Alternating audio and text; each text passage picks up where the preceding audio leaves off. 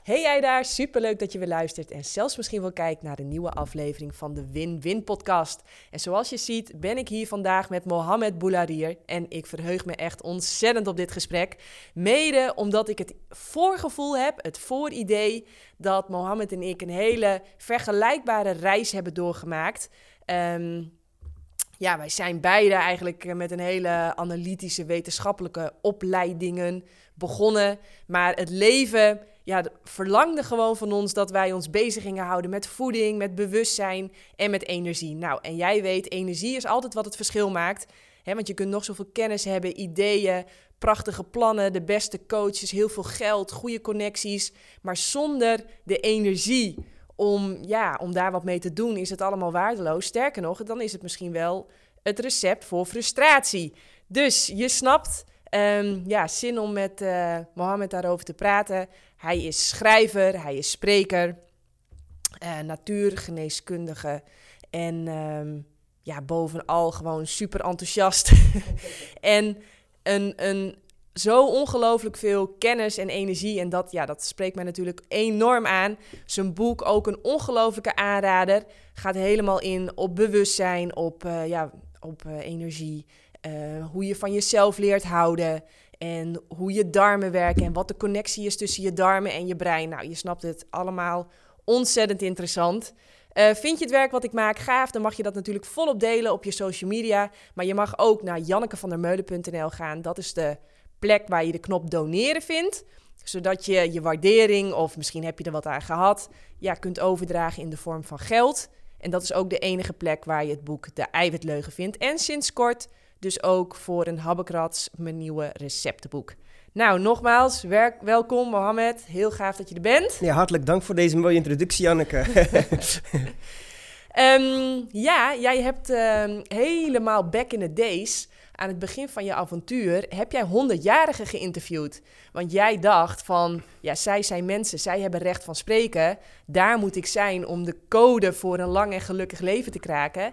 En jij dacht, die gaan mij natuurlijk heel veel vertellen over gezonde voeding. Ja, absoluut, ja. Ja, op een gegeven moment, kijk, voeding, gezondheid, bewustwording, dat is al uh, ja, heel lange tijd mijn passie. En ik, ik kwam op het moment dat ik gewoon voor mezelf daar ja, meer wilde weten. Wat is nou het geheim?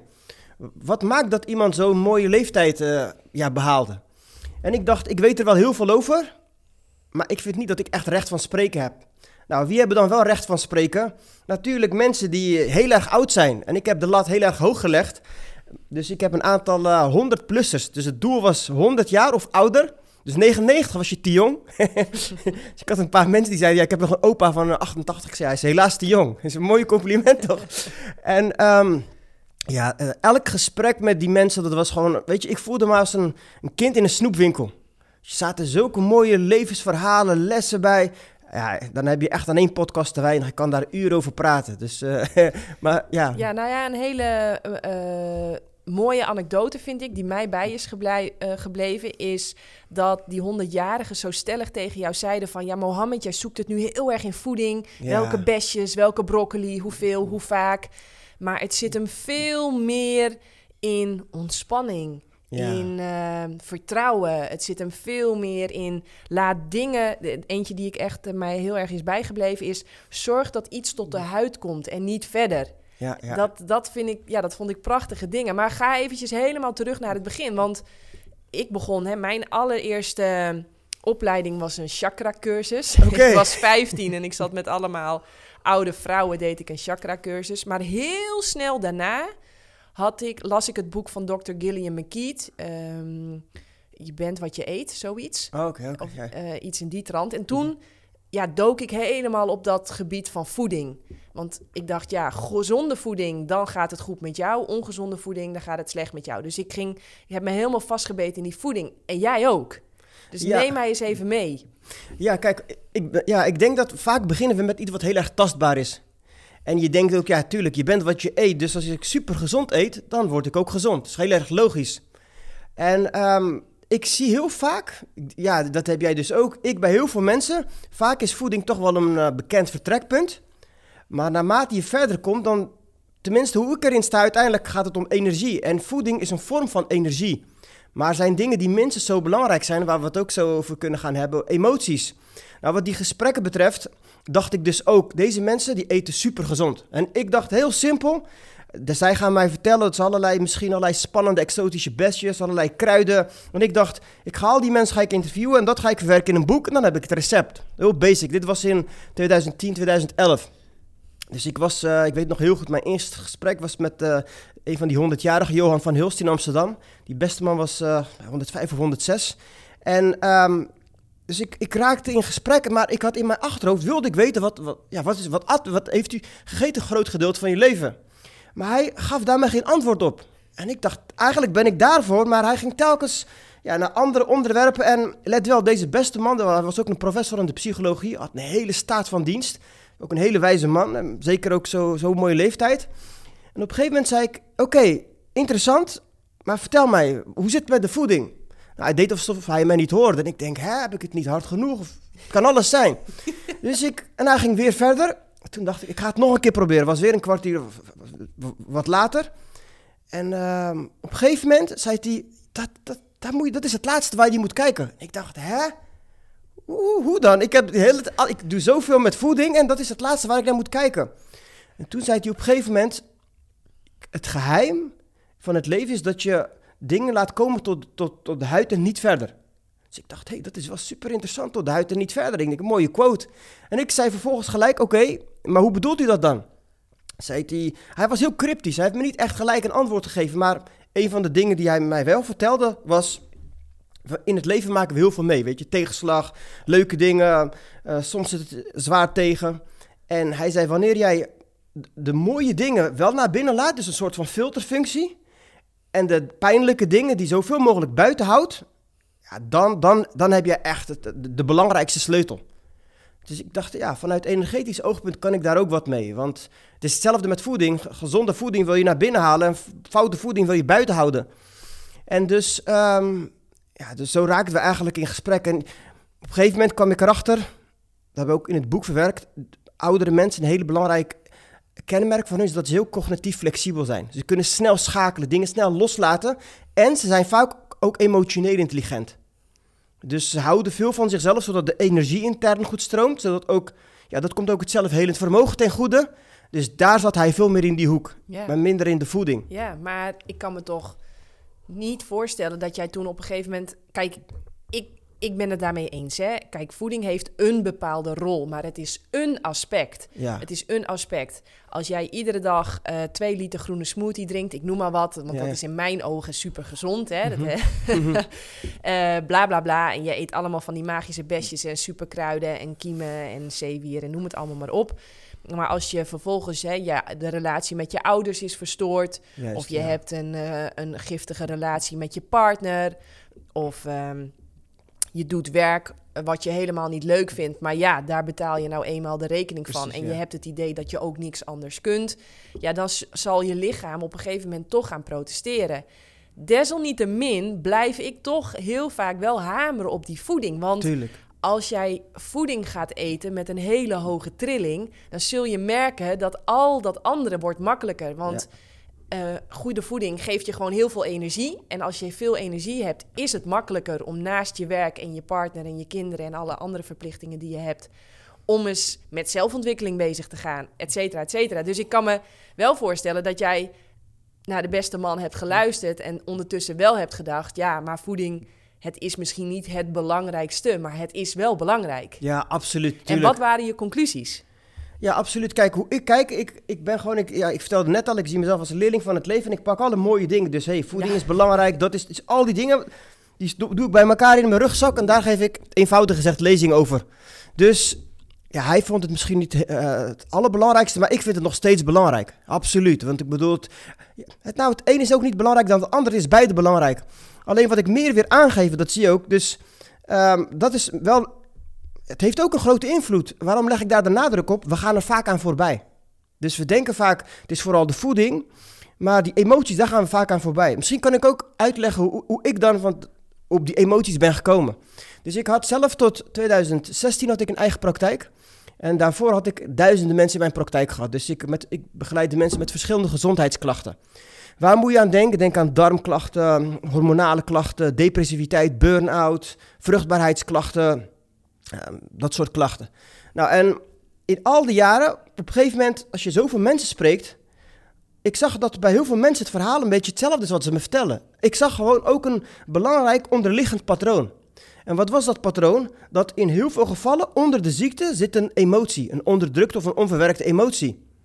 Nou, ik zag dat al vroeg, in een vroeg stadium, alleen ik kon daar niet heel veel mee. Zeker ik als techneut, ik heb daar nog geen kaas van gegeten. Maar ik zag het telkens weer terugkomen. Op een gegeven moment was ik met mensen in gesprek en dan kon ik het verhaal in mijn hoofd wel afmaken. Dus dan zie je ook dat wij mensen op, in, in, de, in de kern heel, heel veel op elkaar lijken. Want als je zoveel gesprek hebt hoort, zie je hoeveel dat op elkaar lijkt. Ja. Dus, dus misschien is het wel handig ook voor de kijker om toe te lichten... wat bedoel ik met emotioneel. Want dan, anders is het, blijft het nog een vaag begrip. heel eenvoudig. Stel nu, iemand zou uh, eh, 15 jaar geleden bij mij in de praktijk komen met overgewicht. Als ik nu terugkijk naar die therapeut die ik toen was, was ik eigenlijk een hele, hele naïeve therapeut. Want wat deed ik? Iemand heeft overgewicht, dus ik ging heel veel vragen stellen en ik probeerde wat meer inzicht in de voeding te krijgen. Natuurlijk, voeding. Ik ging ook kijken naar de slaap, want er is ook een relatie tussen slaap. Uh, belangrijk natuurlijk bewegen, van die standaard dingen die iedereen weet. Oké, maar stel nu, iemand heeft overgewicht omdat die persoon niet lekker in zijn of haar vel zit. En die persoon gebruikt voeding om zich alsnog gelukkiger te voelen. En stel nu dat ik tegen die persoon zeg: Oké, uh, Klaasje of Miepje, dat kun je niet eten. Dat beter niet. Vervang dat maar door broccoli. Vervang dat maar door spinazie. Ik noem maar iets. Wat ik eigenlijk doe, is ik pak het laatste stukje geluk van die persoon af. Nou, ik weet al, de kans van slagen is daardoor heel erg klein. Dus dan is veel interessanter om te kijken: oké, hoe komt het dat die persoon op een dieper niveau niet van zichzelf houdt? En hoe kunnen we daaraan werken?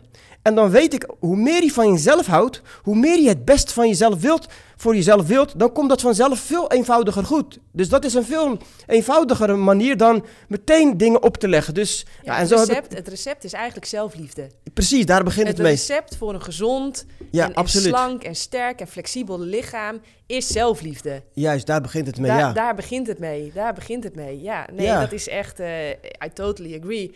Want wat je eigenlijk zegt, ga ik proberen samen te vatten en corrigeer me uh, of ik mhm. het wel of niet goed zeg, is eigenlijk dat jij vaak ziet dat mensen voeding gebruiken om plezier te intensiveren om, of om pijn te onderdrukken. Juist, en het is eigenlijk een genotsmiddel geworden. Hè? dus we eten niet meer omdat we honger of dorst hebben om ons op de been te houden. Nee, we zijn eten voor heel veel verschillende manieren Precies, gaan gebruiken. Absoluut. Ja, ik vergelijk dat altijd met... Stel je voor, er blijkt hier een vochtvlek op de muur te zitten. Mhm. Dan ga je eigenlijk als diëtiste, wat de meeste diëtisten doen, is zeggen van... Oh jeetje, heb je die verf gebruikt? Ja, dat is ook helemaal niet de goede verf. je moet daar gewoon met andere verf overheen schilderen. En dat klopt, hè. Dan is het ook vaak twee weken, ziet het er veel mooier uit. Maar als je niet het achterliggende lek repareert... Hè, wat dus die emotionele blokkade is, waardoor we op een of andere gekke raadselachtige manier de conclusie hebben getrokken dat we niet goed genoeg zijn, ja, dan kun je bezig blijven. Dan kun je de hele tijd om de twee weken nieuwe verf gaan kopen. Maar ja, dan klopt het. Dan werkt ook geen dieet. Dat is ook zo dan. Ja, absoluut. Sterker nog, als jij je diep van binnen echt gelukkig voelt, heb jij ontzettend weinig nodig. Want hoe meer gestrest jij bent, dat weet je ook, hoe meer bepaalde stofjes, vitamine C, B-vitamine, sneller, magnesium sneller verbruikt worden, waardoor er op andere paden of andere systemen tekorten zijn.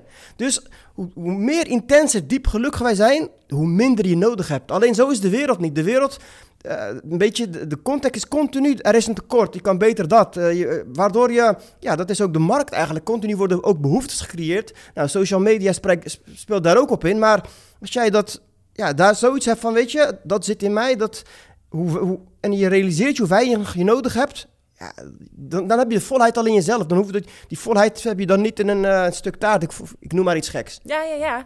Nee, maar je zegt natuurlijk wel iets belangrijks.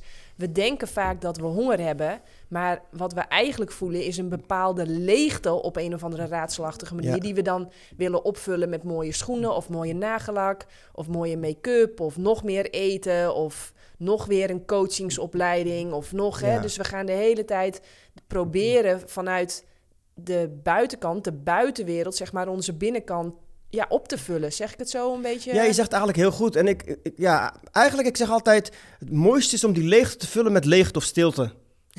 ja, dat klinkt misschien heel paradoxaal. Want, nou, leg uit. Die vind ik ja, dus het is gewoon, kijk, hoe, hoe, kijk, uiteindelijk gaat het erom hoe sterk de verbinding met jezelf. Dus ik vergelijk het als een soort van schat diep van binnen ons.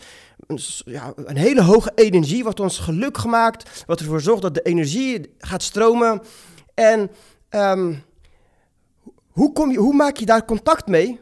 door om te beginnen heel stil, stil te zijn. Wat bedoel ik met stil te zijn? Niet te veel luisteren naar wat er in je hoofd, al die gedachten die op en neer gaan. Van die, ja, die springen van de een naar de andere gedachte, waardoor er heel veel ruis is. En die verbinding met jouw, jouw kern, jouw zelfliefde, die hoge energie, ja, waardoor je dat niet maakt. En heel veel mensen die weten niet hoe dat voelt. Maar als je, ja, als je wat vaker in stilte bent geweest, ik heb dat ook regelmatig, dan voel je een connectie.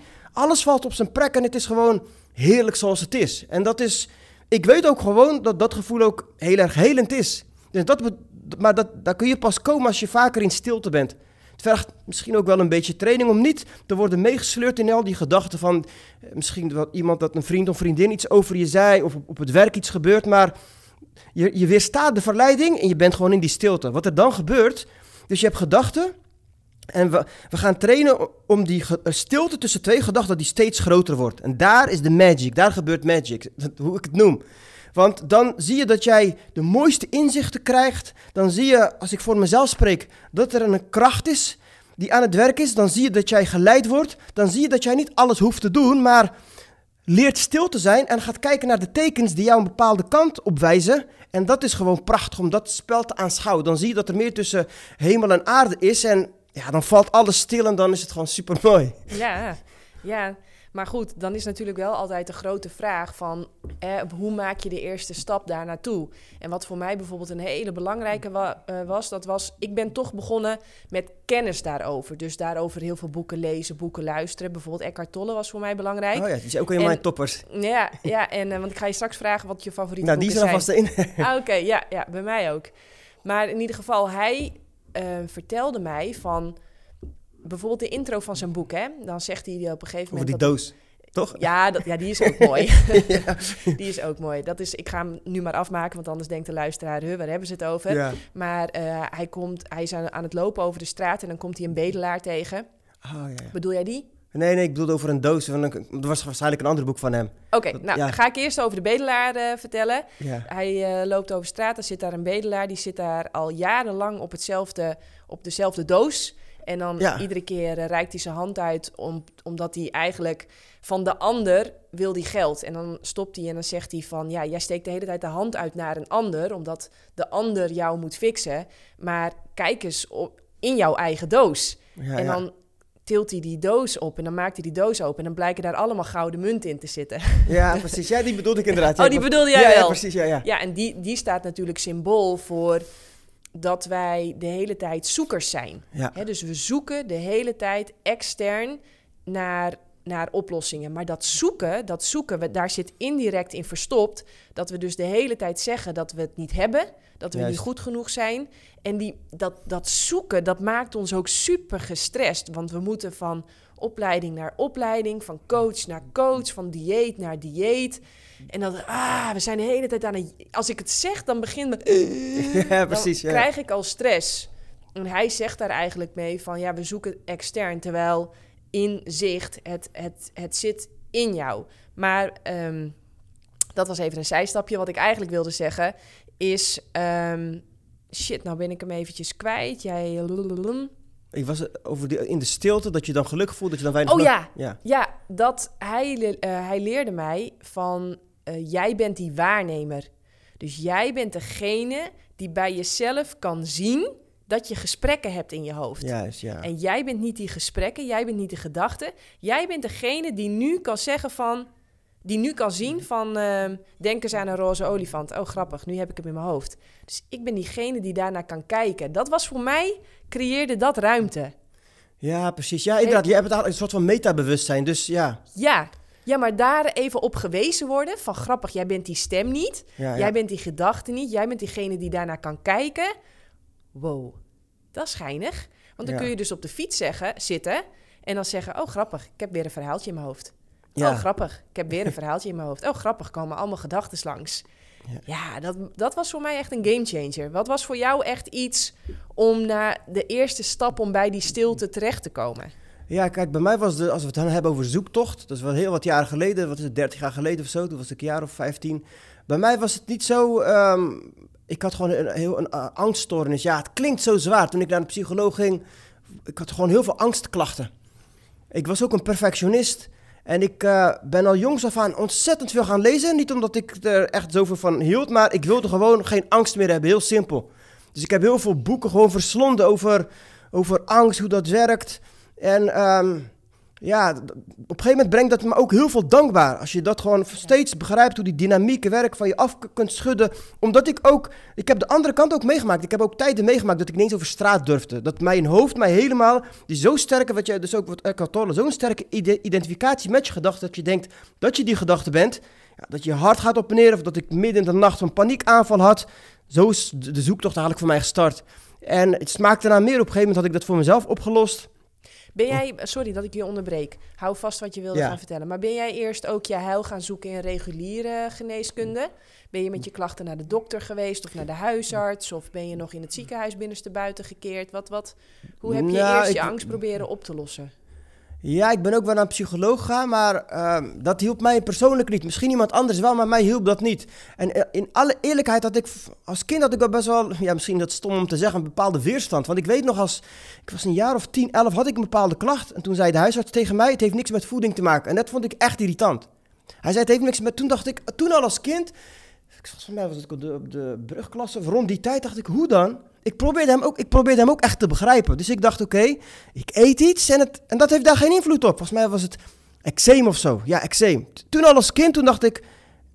Aan de andere kant dacht ik, ja, het is wel een slimme, wijze man. Maar hij zegt niet echt hele wijze uitspraken. Maar goed, dat was toevallig die ervaring die ik als kind had. Ik weet ook niet hoe ik erop ben gekomen, maar ik... ik ik, kijk, ik heb ook het geluk dat ik van nature heel nieuwsgierig ben aangelegd. En boeken lezen is voor mij dan heel toegankelijk. Dus ik heb, even ben ik ook bij een psycholoog een paar sessies, dat hielp mij niet. En toen ben ik gewoon, had ik een boek, die, daar zat een paar interessante dingen in en dat smaakte dan meer. Het ene boek, weer het andere boek. Ja, zo, zo bleef, bleef, bleef het eigenlijk doorgaan. Dus, dus ik kan eigenlijk samenvatten dat je met behulp van boeken jezelf hebt genezen. Van die angst, van die paniek, van die... Ja, daar begon het mee. Kijk, mijn boek is, is vaak een mentaal concept. Want het gevaar van boek is dat je hoofd vol met kennis zit. Dat wil niet zeggen dat je dan nog ook goed hebt geïntegreerd. Dus ik, ik weet nog, de eerste 10 jaar, 15 jaar zat mijn hoofd helemaal vol met kennis. Volgens mij, in alle eerlijkheid, was het ook een ego-ding. Dus als ik geld had, kocht ik weer een boek en dan keek ik in mijn kast. Ik, zo, ik heb al 200 of 300 boeken gelezen. Maar in alle eerlijkheid, wat, wat heb ik echt geïmplementeerd? Dat ben ik eigenlijk meer gaan doen vanaf eigenlijk, uh, ja, vanaf eind 20, begin 30. Toen ben ik langzaam gaan nadenken, maar wat heb ik eigenlijk gelezen? Weet je, dus ik was met de ene boek naar de andere boek aan het lezen, maar ja, het ging heel langzaam. Later ben ik het veel beter gaan implementeren. En, uh, en toen ben ik ook uh, gewoon stilstaan, bewust voelen, reflecteren, gewoon meer in stilte zijn, meditatie, gebed, wat meer gewoon praktische dingen. Dus, dus met alleen kennis, ja, ik zeg altijd, kennis brengt je misschien van uh, naar verder, maar uiteindelijk gaat het ook in de praktijk brengen. Dat je brengt je tien keer verder. Ja, absoluut. Nee, dat is natuurlijk ook helemaal zo. Maar um, ik heb wel het idee dat uh, kennis geeft je wel keuze. Door heel veel kennis te hebben, kan je op een gegeven moment ook wel zeggen van... oh, oh, grappig, dit herken ik. Ja, precies. Of, oh, grappig, dit is dus wat hij bedoelde. En dan heb je er wel woorden voor. Um, dus ik heb wel het idee dat die kennis wel een heel mooi vertrekpunt is. En een hele belangrijke basis. Want alles wat je dan vervolgens meemaakt, dan kan je... Ik weet nog heel goed dat het hoofdstuk bijvoorbeeld over het pijnlichaam van Eckhart Tolle... Mhm. vond ik de eerste paar keren gewoon irritant. Dacht ik, ah shit, krijgen we dat hoofdstuk weer over het pijnlichaam... en ja, wat een gezeik en wat een gezeur en Jezus en dat heb ik allemaal niet. Totdat een keer mijn pijnlichaam getriggerd werd. En toen ineens, bam, nu vind ik het misschien wel het mooiste hoofdstuk. ja, ja, precies. Maar ik had dat natuurlijk nooit bij mezelf kunnen herkennen... als ik van hem niet al die kennis had gekregen. Van, ja, ja zo werkt dat pijnlichaam. Als dat open wordt gemaakt en dat is een wondje wat niet geheeld is. Hè, er zit een korstje op in plaats van een litteken. En iemand krabt dat open. Ja, dan komt er, dan komt de viezigheid omhoog. Ja, ja, ja inderdaad, zeker. Ja, inderdaad. Ja, dat dus vond ik ook een hele mooie begrip, nou, dat pijnlichaam. Ja, maar dat dat dus wel, dat die kennis en je doet nu misschien een beetje over zo van, uh, ja, het was allemaal kennis, kennis. En misschien was het wel een beetje het strelen van het ego. En kreeg ik een spiritueel ego, weet ik veel allemaal wat. Maar ja, ik denk wel dat het super belangrijk is. Ja, en dat tuurlijk, je tuurlijk. nu heel veel profijt van hebt. Ja, absoluut, zeker. Dus nee, be- be- begrijp me niet verkeerd. Dus ik zeg echt niet dat het eh, niet heeft. Kijk, wat ik later zag, is inderdaad wat jij ook benoemt. Ik kon heel snel verbanden leggen. Dus die, die kennis Ja. zat wel achter in het achterhoofd. En heel snel zag ik die verbanden. Of je zag mensen in gesprek. Ik herken dat dus zeker. Het is zeker mooi meegenomen. Ja, precies, precies. hey, en ehm, je bent super lang, heb je je eigen praktijk gehad. Heb, je, heb jij een idee wat eigenlijk de belangrijkste reden is dat mensen ziek worden? Ja, kijk, wat ik zie keer op keer, ik noem dat ook de kritische periode, is, is een van de belangrijkste oorzaken van waarom we ziek worden, is gewoon eh, ja, de eerste levensjaren. Dus niet alleen die, eigenlijk de hele jeugd, maar vooral die, ja, wanneer, eh, bij de geboorte, tijdens de zwangerschap, maar vooral die eerste drie jaar en dat, tot zeven een beetje, wat daar gebeurt, heeft een hele grote impact op de rest van ons leven. Wow, vertel. Ja, la- laat ik gewoon een voorbeeld geven. Hè. Dus eh, gewoon een vraag aan jou. Wat, wat heb je nodig als je wordt geboren? Wat, waar hebben we behoefte aan? Ja, nou, dat stel je, dat, die vraag stel je aan een leuk iemand. Ehm, ja, wat heb ik heel erg proberen mee te geven aan Doutse, aan mijn dochter. Hè, wij hebben dus ook geen echo's gemaakt. Wij hebben er geen externe zogenaamde expert bij gehad. Ik heb heel erg tegen haar gezegd, je bent welkom, in iedere vorm dan ook. Ja, ja precies. En ehm, je mag ook komen wanneer je wil, op jouw manier. Ja. En ja, ik sta er eigenlijk bij en ik kijk ernaar. En ik, ik zal achter je aanlopen en je zo goed mogelijk proberen te ondersteunen. Dus wat heb ik gedaan? Ik heb haar zo, ja, al mijn vertrouwen gegeven, al mijn support gegeven, al mijn geduld gegeven, al mijn liefde gegeven. En ja, haar op haar manier, op haar eigen tijd, op haar zonder daar iemand mee te laten bemoeien, heb ik haar geboren laten worden. En ehm, ja, in mijn ogen is dat wat je nodig hebt. Dus ik heb heel erg tegen mijn lichaam gezegd: ik ga met alle kennis, kunde, middelen die ik heb, zo goed mogelijk voor jou zorgen. Mhm. Ik denk dat ik meen te weten wat het gezondste dieet is. Ik ga lekker vroeg op bed. Ik slaap goed. Ik doe niet aan stress. Veel liefde om me heen. Eh, ik doe leuk werk. Ehm, dat, is, dat is. En ik probeer zo goed mogelijk voor je, te zorgen. En ik ga me ook niet bemoeien met hoe jij die baby gaat maken. Want dat weet mijn lichaam veel beter dan wie dan ook. Dat is magie. Dat is niet in woorden te vatten. Dus dat ga ik ook niet proberen. Doe je ding. Jij weet hoe dat werkt. Ja, precies. Dus inderdaad, wat ik je hoor zeggen is gewoon inderdaad gewoon de- dus liefde, aandacht, eh, Vertrouwen. vertrouwen, veiligheid natuurlijk. Dus, Ja. of eenvoudig gezegd, dat er gewoon aan, aan- aan, de basisbehoeftes van Duitse wordt voldaan.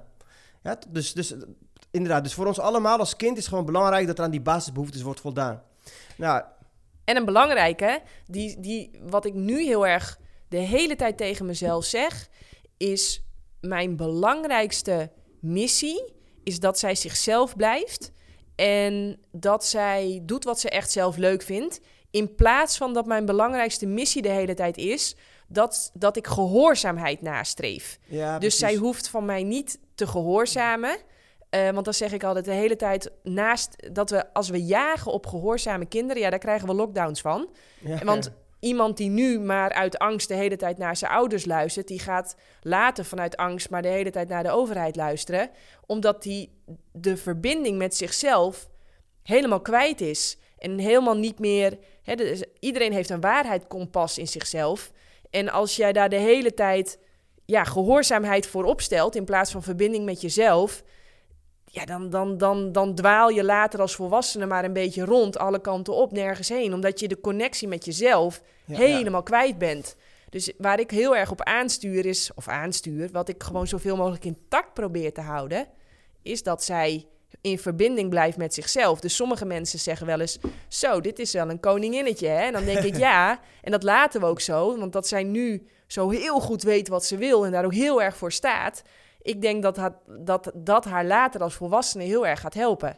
Dus daar streef ik ook heel erg naar. Maar goed, dat was even een lange antwoord op jouw vraag. Wat heb je nodig? Want jij zegt die eerste zeven jaar, die bepalen eigenlijk of je wel of niet Nou, ziek kijk, bent. bepalen is een groot woord, maar die hebben ook een hele grote impact hoe, op hoe gezond wij de rest van ons leven zijn. Ik kan, ik kan gewoon een aantal dingen daarover vertellen. Om te beginnen, kijk, dus ik denk dat we het erover eens zijn. Het is gewoon eenvoudig gezegd, als we het plat slaan, dat er aan onze basisbehoeftes wordt voldaan. Ja, en ehm, Wat zijn die basisbehoeftes volgens jou dan? ja, die, die standaard dingen, dus liefde, veiligheid, erkenning, natuurlijk een dak boven je hoofd, voeding. eh, ja, noodzakelijk dingen voor een goede overleving. En, maar stel nu, een kind, er wordt onvoldoende voldaan aan die basisbehoeftes van een kind. Ja, en dat is voor iedereen zo. Dus maar is, dat, is dat al bijvoorbeeld uh, denken dat uh, als het huilt en je pakt het te snel op, dat je het dan verwendt? Hè, dus dat je denkt van, nou, laat maar huilen, daar wordt het hard van. Uh, waar, aan wat voor dingen moet ja, je denken? Kijk, eh, ik, ik, ik zou er zelf niet voor kiezen als een kind huilt om het dan te vaak alleen te laten. Want dat, dat, als, dat, als dat te vaak gebeurt, kijk, voor een kind is de oude stel de overleving veilig. Dus stel nu je, je huilt, je wil aandacht en er komt iemand. Wat er kan gebeuren als het maar vaak genoeg gebeurt, denkt het kind dat kan doodsangst ervaren. Want er komt niemand, het is een kwestie van leven of dood. Dus bijvoorbeeld, maar er zijn zoveel dingen. Het kan ook bijvoorbeeld zijn dat je ouders wel altijd aanwezig waren, maar niet emotioneel aanwezig. En wat mensen ook vaak onderschatten is de onzichtbare component van de opvoeding. Want stel nu, papa of mama zijn er wel altijd, maar zelf hebben ze, is hun hart continu gevuld met zorgen, met angsten met allerlei scenario's. Dan heb je een bepaald energieniveau en het kind absorbeert die energie. Het is niet alleen wat je doet of wat je zegt, waar we vaak over hebben, maar minstens zo belangrijk hoe jij je voelt, hoe jouw energie is. Dat is ook een vorm van veiligheid voor het kind. Ah, wauw. Dus jij zegt eigenlijk de beste verzorging voor een kind is goed voor jezelf zorgen. Ja, daar komt het ook op. Ja, ja. dus dat jij zelf ontspannen bent, vol vertrouwen bent, niet met allemaal ruis in je kop rondloopt over stress over de toekomst, spijt van het verleden. Ja. Dus zorg dat je zo, zelf zo schoon en zo heel mogelijk bent. Ja. meer kan je eigenlijk niet doen voor je kind. Nee, dan geef je het al het goede voorbeeld. Dus, maar, maar stel nu, kijk, dit is ook niet mijn uitspraak. Een hele bekende psycholoog, die zei ook, uh, Dean Jensen, die zei... Niemand komt ongeschonden uit de jeugd. Dat was, ik dacht vroeger, er moet iets heel zwaars gebeuren. Een zware trauma, misbruik, verkrachting, verwaarlozing. Dan pas wil het de rest van je leven een impact op je hebben. Maar als je, als je gewoon de boeken induikt, dan zie je dat niemand komt ongeschonden uit de jeugd. Ook veel minder ergere dingen kunnen een grotere impact hebben. Kijk, bij een kind is het heel eenvoudig. Wanneer er niet voldoet, wordt voldoende wordt voldaan aan je basisbehoeftes. Een kind kan niet in conflict met iemand anders aangaan. Van, hé, hey, waarom geef je mij dat niet? Het kan niet vechten, vluchten of allerlei andere strategieën gebruiken. Dus wat zal een kind doen? Het kan alleen het ding bij zichzelf betrekken en denken, dingen gaan onderdrukken, de pijn die je dan voelt. En op een gegeven moment denken, hé, hey, kennelijk ben ik niet goed genoeg.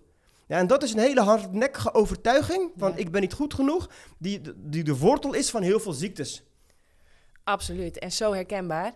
Ik had ook die overtuiging. Ja. ik heb hem gelukkig met Psych weten te transformeren naar... ik ben alle geluk, gezondheid en succes waard. Maar ik had ook de overtuiging, ik ben niet goed genoeg. Terwijl ik heb hartstikke leuke ouders en een hartstikke leuke opvoeding gehad. Maar ergens op een of andere manier heb ik ook die conclusie getrokken. Dus ja. Ja, precies. Dan zie je gewoon hoe belangrijk dat is. En het, kijk, het gevaar is... Stel nu, het kind ervaart pijn. En hoe meer pijn, hoe meer eigenlijk het wil de pijn wegdrukken. Het wil de pijn wegdrukken. Nou, en hoe meer je de pijn wegdrukt, hoe meer je de verbinding met jezelf verliest. Dus wat gebeurt er dan? Je voelt je leeg. Je voelt je soms verloren. Misschien voel je je machteloos, omdat jij niet die verbinding met jezelf heel sterk is, die jou die power geeft. Dus wat ga je doen? Je hebt die leegte van binnen ga je opvullen door allerlei dingen buiten je. Wat bijvoorbeeld? Je gaat bijvoorbeeld anderen pleasen. Alles heb je over voor een klein stukje aandacht. Dus het leven wordt eigenlijk één uitputtingsslag. Want iets, iets buiten je kun je nooit iets iets wat binnen in jou is, kun je nooit vervangen door het geluk buiten je. Het wordt een, een zoektocht, een, ja, wat ik net zei, een uitputtingsslag. En, en zie daar een hele belangrijke oorzaak van een burn-out. Want je, je, je voelt jezelf op het dieper niveau niet, niet goed aan. En je gaat over die grenzen. En wat er ook gebeurt, daar zijn we niet vaak bewust van op een energetisch niveau. Je internaliseert heel veel drama, heel veel lage energie. Dus de kans is ook groot dat jij ook meer drama hebt aan conflict, omdat dat jouw interne staat is. Zo binnen, zo buiten. Een, een hele bekende wet. Dus, dus de kans is ook groot op allerlei relatieproblemen. Op, op het werk bijvoorbeeld, als jij denkt ik ben niet goed genoeg, ja, dan benut jij ook je potentie niet. Dus je hebt allerlei overtuigingen dat jij niet de slimste bent, maar misschien ben je wel super slim. Dus dat heeft zoveel, het gaat zo diep door. Maar wat ook misschien wel de belangrijkste is, als we het dan hebben over chronische aandoeningen. Alleen in Nederland hebben meer dan 10 miljoen mensen één of meerdere chronische aandoeningen. We weten dat een kind dat veel onderdrukt, dat staat later veel sneller aan. Begrijp je wat ik daarmee bedoel? Dus, dus het maakt sneller cortisol aan. Dus als volwassene hoeft er maar weinig te gebeuren en je staat aan en je maakt cortisol aan. En als dat lang duurt, zien we ook dat de kans op allerlei chronische aandoeningen ook stijgt. En zie je daar ook een hele belangrijke link. Dus daarom zeg ik dat de jeugd, de, die, die, die, die, dat begin is ontzettend belangrijk. Ja, het is ontzettend belangrijk. Maar ik kan me wel voorstellen dat je nu luistert. Je bent 30, je bent 40 en dan denk je, ja, ja, ja. Uh, weet je, we zijn, uh, we zijn 20, 30 jaar verder. Leuk dat die jeugd zo uh, belangrijk was. En dat dat zoveel impact had. Maar ja, goed, ik heb mijn ouders wel uitgekozen, of niet. ja, dat is maar net waar ik invalshoekje bekijk ja, precies. Hè, vanuit spirituele Ja. kringen zeggen ze gewoon... Je, je kiest je ouders uit omdat je... Om een les te leren. Om de lessen Ja. te leren, bijvoorbeeld dit. Ehm, maar in ieder geval, ik kan me wel voorstellen dat je denkt van... Ja, eh, het is een beetje lang geleden, die jeugd. Ik, ik, maar ik zit er nu mee. Ik zit er nu mee. Ja, leuk eh Mohammed, die eerste zeven jaar. Maar ik zit er nu mee. En nu? Wat moet ik nu doen dan? Ja, kijk, het leuke is, kijk, ik, ik weet ook echt, eh, ik, de meeste mensen die weten echt niet wat er is gebeurd toen ze één of twee of drie jaar oud waren. Ben je al lang vergeten. Dat is ook niet het belangrijkste. Het gaat ook niet om het verhaal, maar het gaat wel nog om de spanning die in je lichaam ligt opgeslagen. Ja, dus misschien een hele bekende Nederlandse psychiater, die eh, Bessel van der Kok, die heeft een heel mooi boek geschreven over The Body Keeps the Score. Je lichaam houdt alles bij. Al die spanning die ligt in je cellen opgeslagen.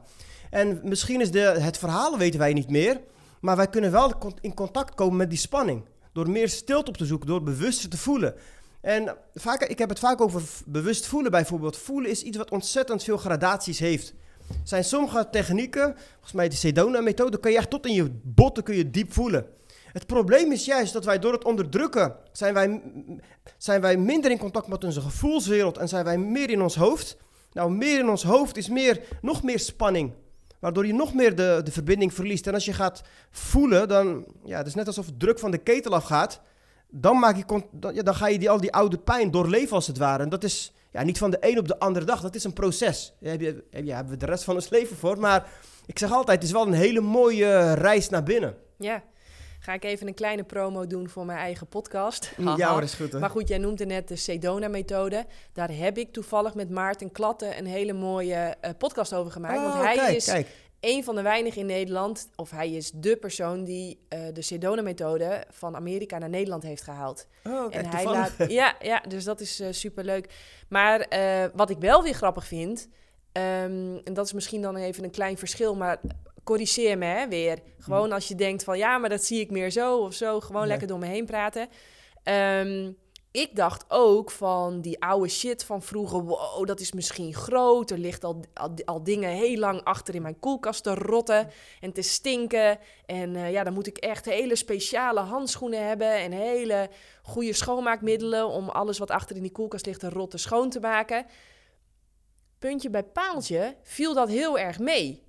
Ja, het ja. is namelijk, het lijkt heel groots en het lijkt heel eng, maar het enige wat ik eigenlijk hoefde te leren en te doen is zodra een emotie opkomt, als ik ergens ge- door getriggerd word, een opmerking of een heel hard applaus als iemand iets wint, dat kan mij echt al enorm triggeren, dan schudt soms mijn hele lijf. Ja, ja. Door het enige wat te doen is eh, naar binnen te gaan en proberen contact te maken in dat gevoel te gaan zitten.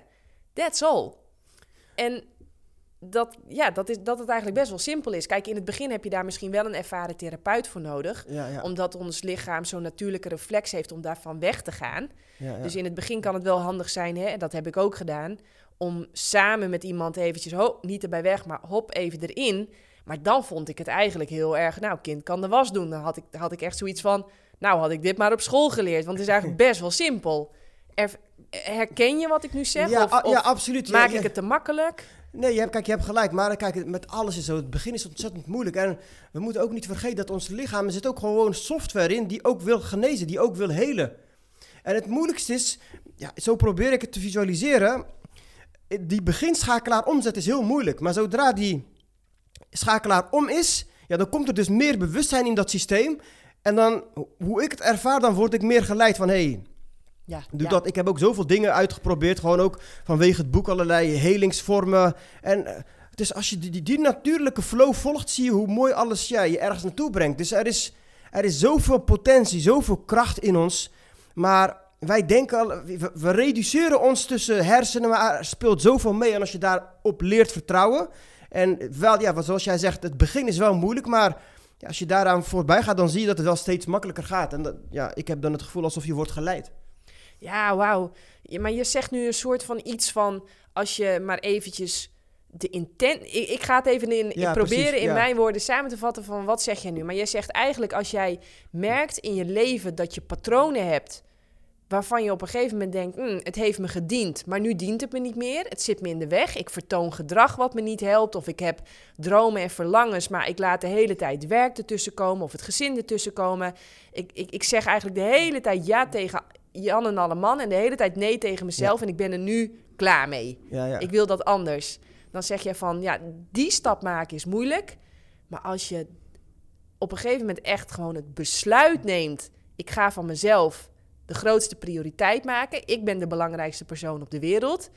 Ehm, en je zet eigenlijk die schakelaar om...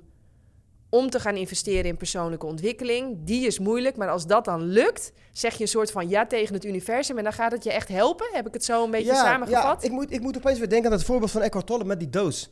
Weet je, op het gaat erom dat we die doos open doen. En ik, ik gebruik, continu maak ik van dat, dat soort dingen gebruik. Ik ga je een paar gekke dingen mee eh, vertellen die ik heb gema- mee heb gemaakt. Ik had bijvoorbeeld, een paar jaar geleden had ik, kwam ik pas veel later achter dat ik de ziekte van Lyme.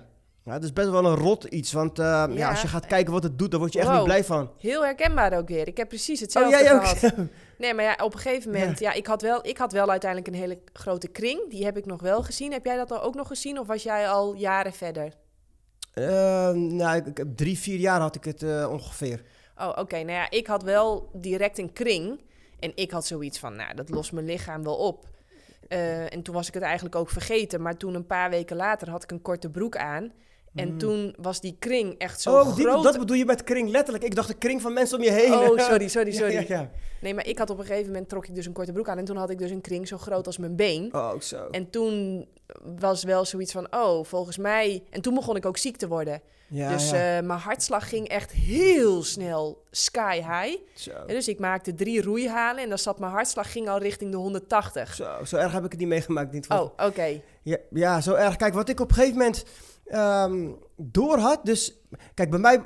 Ik, ik, op een gegeven moment dacht ik, er is iets met mij. Want ik had steeds meer behoefte aan een middagdutje. Ik dacht, hey Mo, je sport je, eh, veel, je eet super gezond. Hoe dan? En ik weet ook nog, eh, dan was het middag, dan zei mijn vrouw... eh, Moet je, moet je, moet je me zien zitten, de, de gezondheidsman die gewoon in middag uur aan het slapen is. Jij bent toch de gezondheidsman? En ik, ik dacht, want ik weet ongeveer wat de symptomen zijn van Lyme, maar ik, ja, ik wilde daar niet aan geloven. Ik denk, nee, dat is het niet. Dat wil ik helemaal niet, want dat, ik weet gewoon, dat is gewoon rot.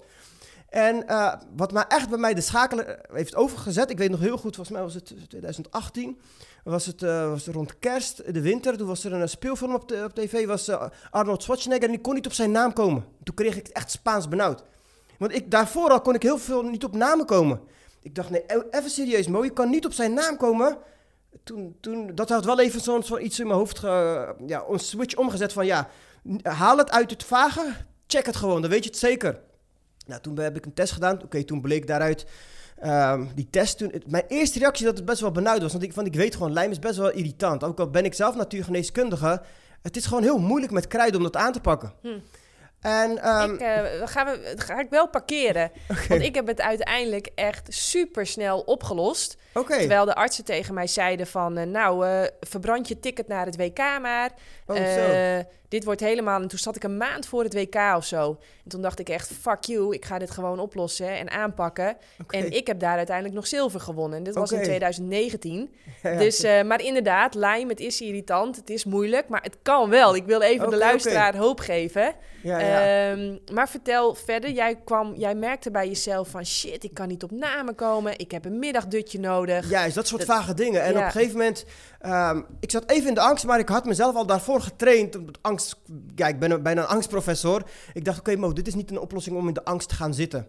En ik, dit, nu ben ik echt heel vaag. Ik, ik had gewoon een heel diep, ik had een intentie neergezet van, ik heb vertrouwen dat er iets op mijn pad opkomt dat Ja. mij hierbij vanaf gaat helpen. Ja, gewoon, en ik dacht, hier heb ik een goed gevoel bij. En Man, dat, is- dat is niet vaag. ik vind dit zo belangrijk, want je zegt letterlijk tegen het universum... ik weet het niet, maar ik wil wel graag... ik ben wel ready voor het antwoord. En die is zo belangrijk. ja, je stelt je voor open. Ja, die is zo belangrijk. En dan komen de antwoorden, hè? In een magazine of in een krant of in een gesprek wat je per Ja, of in mijn droom hebt. in mijn geval. Of in je Ja, droom, diezelfde ja. nacht nog. Gewoon midden, sorry dat ik je onderbreek, maar dit is wel. Het was gewoon midden in de nacht. Werd ik gewoon opeens wakker. En toen eh, kwam er een naam in mijn hoofd: lijm eh, genezen met licht. Of lijm helen met licht. En ik, alleen bij dat woord had ik een supergoed gevoel. Dus ik pak mijn mobieltje, wat was het, eh, drie, vier uur. En ik denk: zal ik eens kijken of er een website bestaat? En verrek, er bestaat een website: lijm helen met licht. Ik had daar zo'n goed gevoel bij. Nou, en ik uh, was, was ook een hele leuke dame. Volgens mij was ze tegen de 80. Die had haar levenswerk van gemaakt. En ik ben er uiteindelijk ook afgekomen van biofotonen, bioresonantie. En op een gegeven moment kende ik de toppers op dat vlak. Dus dat had mij heel erg geholpen. Weet je. Super. Ja. Super. Wauw. Hoe kwamen we ook alweer op lijm? goed, goed dat je het zegt. Uh, we kijken, ja, inderdaad, we zijn helemaal. Nou, ik vroeg jou, wat denk jij dat de reden is dat mensen ziek worden? En toen zei jij, jouw eerste antwoord was, ja, de, de, de basis van later ziek worden wordt eigenlijk in die eerste zeven jaar gelegd. Ja. Um, heb jij nog andere dingen ontdekt waardoor jij denkt dat mensen ziek worden of depressief of wat, wat, wat? Ja, kijk, het punt is wanneer jij als kind heel veel leert onderdrukken, je kunt er verschillende manieren naar kijken. Vanuit het Chinese, traditionele Chinese geneeswijze blokkeer je dan de levensenergie, je chi. Maar als jij ook heel veel onderdrukt, dat kost ook heel veel energie. Net, ga maar na, als je een bal onder water wilt houden, dat kost energie. En hoe, hoe meer energie hoe meer energie je kwijt bent aan, aan het onderdrukken, hoe minder bewust je aanwezig kunt zijn in dit moment. Uh, dat is zo belangrijk. Dus je gaat als een soort van overlevingsmodus met een heel vernauwd bewustzijn door het leven, waardoor je ook al heel snel ongelukkig kunt gaan voelen. Dus, dus, en wanneer jij leert om steeds minder te onderdrukken, steeds meer los te laten, komt er meer energie vrij. En dan ook meer bewustzijn. Want bewustzijn is een soort van vermogen om waar te nemen, om ook om energie te sturen. En dan gaat het in een soort van versnelling. Zie je heel snel patronen, verbanden. Je wordt sneller uh, ja, een bepaalde richting opgeduwd. En je ziet alleen, het is niet alleen maar kennis. Weet je, het, is het innerlijk weten, er zit al kennis, zit al in ons. Ja, ja, ja. En je ziet al, die kennis is misschien veel waardevoller dan die vele boeken die we al hebben gelezen. Ja, ja, nee, dat, dat zeg je echt super mooi. Hey, en je zei ook van je ziet veel sneller relaties. Zie jij dan ook een relatie tussen je vrolijk voelen, uh, gelukkig zijn en je darmen bijvoorbeeld?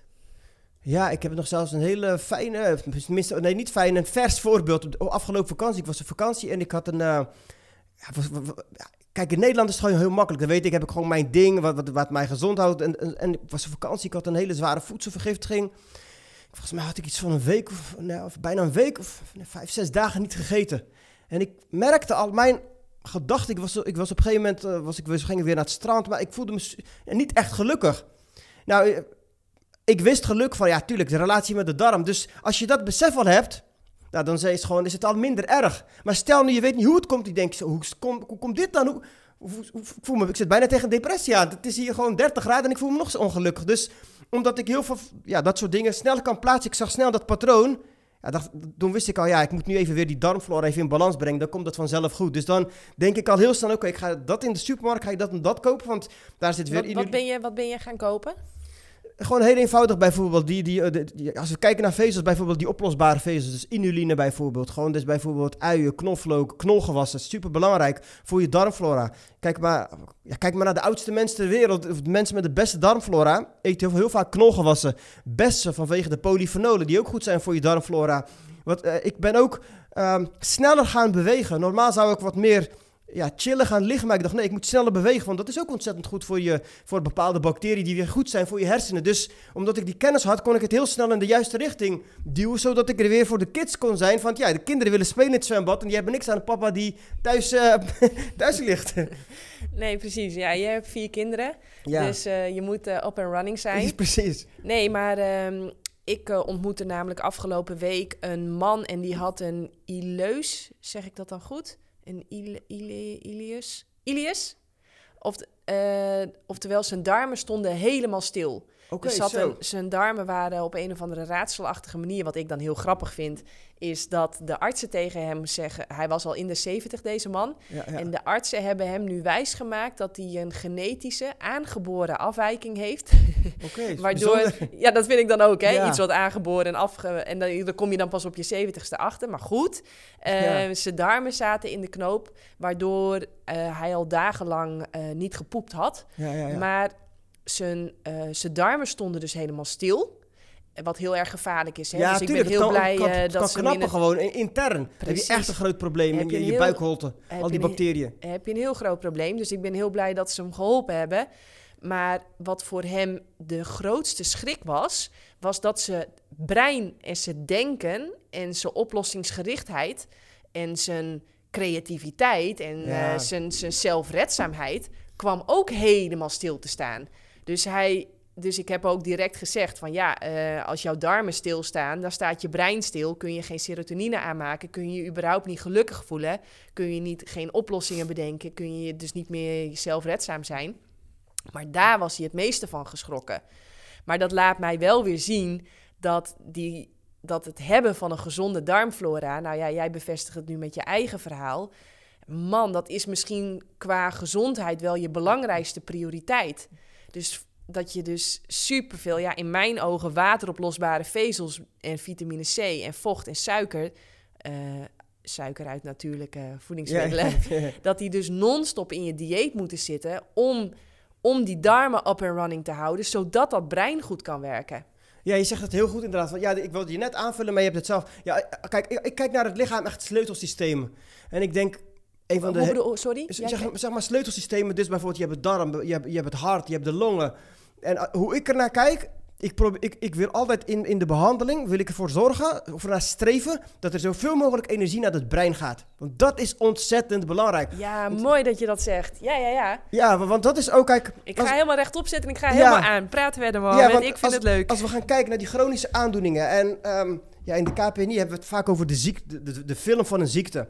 Wat gebeurt er? Het is heel sneaky, gaat het geleidelijk. Laten we zeggen, iemand is een jaar of 20, 25. Je hebt alle energie van de wereld. Eh, vaak hoor je dan, je heeft een hobby, heeft nog... Doe tien dingen tegelijk. Het is allemaal leuk en als je 25 bent.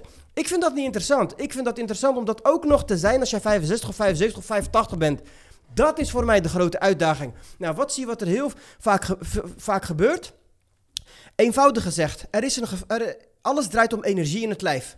En bij een gezonde persoon daar verdeelt je, hersenen de verdelen de energie. In het bijzonder de hypothalamus. Dus misschien ken je wel de hypothalamus. Die stuurt bijna via de hypofyse bijna heel je hormoonhuishouding aan. Dus stel nu, ik ga hardlopen. Dan gaat er een vraag van mijn bovenbeenspieren naar mijn hersenen. En die, die, die vraag aan mijn hersenen, hey, mag ik wat glucose om te gaan hardlopen? En de hersenen kijken, hey, ja, ik heb voldoende. Hier heb je wat energie. Heel eenvoudig gezegd. Um, dus alles is continu met elkaar in communicatie. Nou, wat gebeurt er bij heel veel mensen? Op een gegeven moment krijgen ze heel veel ontsteking in het lijf. Laaggradige, heb je vast wel gehoord, bijna alle chronische ziektes die beginnen met een low grade of inflammation, laaggradige ontsteking. Wat gebeurt er dan? Er komen heel veel ontstekingen, vooral in en rondom de darm. Want daar bevindt zich een groot gedeelte van het immuunsysteem. En die darmen gaan heel veel energie wegtrekken van het brein. En daar begint alle ellende mee. Want dan kun jij tegen zo iemand gaan zeggen: sport, ga sporten. Maar die persoon het brein geeft geen toestemming aan de benen om te gaan sporten. Dus dat, je raakt in conflict omdat er geen energie is. Dus voor mij alles, dat is gewoon mijn grootste ding als jij mij vraagt, Mo, waar kan ik, kun je mij midden in de nacht voor wakker maken? Ik ben gewoon een energieman. Dat is wat ik doe. Ik bestudeer energie tot op de kern. En als ik nu achteraf kijk, ik ben ooit als natuurkundige begonnen. Dat is geen toeval. In de natuurkunde staat energie ook centraal. Nu werk ik nog steeds met energie. Dus zo ja, leg ik voor mezelf die lijn. En als je dan zo gaat, gaat kijken en in strategieën gaat ervoor zorgt dat er steeds meer energie naar het brein gaat, dan kun je ook tot oplossingen komen. Het gevaar van het leven is dat er heel weinig energie naar het brein gaat. Langzaam word je depressief. Dus er is ook minder energie voor serotonine, voor dopamine. Dus je kunt minder snel in actie komen. Dus ja, en, en dan kan het bergafwaarts gaan. Dan kan het ook, dus je wordt dikker. Dus mensen gaan dan ook meer, minder bewegen. Dus sedentaire lifestyle, meer ontsteking, de gevaarlijke vicieuze cirkel. En ook wat mensen ontzettend sterk onderschatten is dan ook neuroinflammatie. Dus ontsteking van het brein. Ik vind dat daar nog te weinig over wordt gezegd. Als je gaat kijken, wetenschappelijke artikels, heel veel klachten, dan zie je ook al een neuroinflammatie. Ja, dus ook ja, dat, in mijn, in mijn, ook in cursussen en zo, die brein, die krijgt ontzettend veel aandacht. Die moet gewoon schoon blijven van ontstekingen, zodat jij jouw leven kunt gaan voelen. Ja, ja, ten volste kunt gaan leven. Ik ben het zo met je eens en ik ben zo blij dat je dit allemaal zegt. Daarom ben ik, en, en dan ben ik heel nieuwsgierig naar jouw visie, ook zo'n ongelofelijke tegenstander van keto of high protein of high fat uh, diëten, hoog in vet of hoog in eiwitten of ketogene diëten. Om de simpele reden dat ons brein kan alleen maar goed functioneren op glucose, mhm. op niets anders. Dus voor je brein is het. We zien ook de gewoon direct dat mensen met een ketogeen dieet of hoog in vet of hoog in eiwitten worden ook direct, gaan cognitief ook direct naar beneden. Uh, we zien probleem oplossen, uh, oplossend vermogen wordt ook minder. En ja, daarom denk ik dus mede dat het super belangrijk is om ongeveer zo'n 80% van je calorieën uit koolhydraten te halen. Omdat dat brein zo'n koolhydraat, koolhydratenverbrandingsmachine is. Het, het, het, het heeft echt suiker nodig om zijn werk goed te doen. Ja, kijk, daar vallen heel veel verschillende dingen voor te zeggen. Om te, beginnen, ja, om te beginnen zijn er de ene koolhydraat is de andere niet. En tegelijk... Dat klopt. Koolhydraten, dat is ook een verzamelnaam voor alle verschillende soorten suikers die er zijn. En er zijn superveel verschillende soorten suikers. Koolhydraten is een verzamelnaam. Helemaal eens. Ja, terwijl als je gaat kijken, kijk, ik zie het misschien dan weer net iets anders, maar kijk, bijvoorbeeld in sommige therapieën kan een eh, ketogene lifestyle kan ook heel erg interessant zijn. Bijvoorbeeld bij hele heftige hersengerelateerde aandoeningen kan het juist wel eh, helend zijn. Vroeger, vroeger, eh, beginjaren, wat is het, beginjaren 1900, bij, bij epileptische aanvallen wisten artsen al dat die ketonen heel belangrijk is. Kijk, het gevaar van uh, veel koolhydraten is dat die suiker weer op en neer kan gaan. Dus daar wordt je alvleesklier niet zo blij van. Dus kijk, het is, ik zie het zo. Er is niet voor niets zijn die eiwitten, die vetten. Het gaat erom dat je weet wanneer je wat kunt inzetten. En de ene persoon heeft meer eiwitten dan de andere nodig. Het is ook hoe goed werkt je spijsvertering, hoe goed werkt je darmen. Um, ja, ik, ik zie het niet zo, niet zo, niet zo zwart-wit, meer genuanceerd. Ja, dat is, dat, is, dat is natuurlijk hartstikke mooi. Maar wat is dan jouw belangrijkste, hartstikke, uh, jouw belangrijkste tool om dat brein dus gezond te houden? Want mag ik je samenvatten? Volgens mij hoor ik je dan twee dingen zeggen. Aan de ene kant zeg jij: zorg ervoor dat je zo schoon mogelijk wordt, zoveel mogelijk trauma's oplost, zodat je heel weinig energie verspilt eigenlijk nog aan het onderdrukken van pijn. Ja. En aan de andere kant hoor ik je zeggen: ga op zoek naar wat voor jou op dit moment belangrijk is om je mee te voeden. Hè, zodat je zo min mogelijk verliest en zoveel mogelijk tot je krijgt. Zodat dat brein uiteindelijk zoveel mogelijk energie heeft. En dat die goed in staat is om de energie goed te verdelen. Uh, zodat alle organen ja, lekker veel energie krijgen. Zeg ik het zo een beetje goed? Ja, ja, inderdaad, ja inderdaad. Vooral dat energetisch gedeelte inderdaad. Kijk, ik heb zelf heel veel verschillende dingen getest. Dus ik kan ook vanuit ervaring... Ik heb ketogeen, ik heb, eh, ik heb, ik heb zelfs ook een tijdje alleen op plantaardig. Dus, dus ik, ik praat er niet alleen over mee. Maar goed, dat is dan eh, NS1, dat is niet interessant. Maar ik zie wel... Kijk, eiwitten, zeker naarmate we ouder worden, worden eiwitten ontzettend belangrijk. Weet je, als je gaat kijken, uh, ja, voor botbreuken sowieso, sarcopenie, afname van spieren, zijn die eiwitten wel belangrijk. Um, vetten, kijk, vetten is de ene vet is de andere niet. Dus vetten ook, zijn ook, ook wel absoluut belangrijk. Kijk maar naar vrouwen die bijvoorbeeld, of mannen ook, die heel laag gaan in de vetten. Dan zie je gewoon dat die vruchtbaarheid achteruit gaat. Vetten zijn belangrijke voorloopstofjes voor aanmaak van hormonen. Dus koolhydraten zijn ook belangrijk. Dus het is allemaal belangrijk. Het gaat erom hoe ik erin sta, dat je jezelf leert aanvoelen. Wat heb jij nodig? Kijk, weet je, ik, ik, wil voorkomen dat we die eeuwige discussie van... wat is, is vegan goed of carnivore of keto? Het gekke is, aan beide kanten, wat je vaak ziet als ik er van afstand naar kijk... vaak begint het zo. Iemand was ziek, die ging een bepaald dieet volgen en toen is die hersteld. En dat is aan de carnivore, keto of aan de vegan kant is dat ook bij. Is ook aan de andere kant. En als je gaat kijken op PubMed naar onderzoeken... vind je beide onderzoeken die het altijd ondersteunen. Dus ik ben daar gewoon veel meer intuïtief in. Uh, ik, wat ik wel vaak in lezingen ook met mensen aanraad, dat eiwitten wel, wel, belangrijk zijn, vetten. En ik leg mensen uit ja, wat, wat hun rol daarbij is. Bijvoorbeeld knolgewassen. We weten gewoon mensen die heel erg, uh, de, de hutsa's, ken je die? De, de hutsa's hebben de gezondste darmen ter wereld. Dus hoe hebben ze dat gekeken? Ze hebben gekeken naar, de, uh, naar hun, de variabiliteit, de variatie van darmbacteriën. Die hebben de grootste variatie. Nou, wat eten veel van die hutsa's? Die eten heel veel knolgewassen, zoete aardappelen, pompoenen.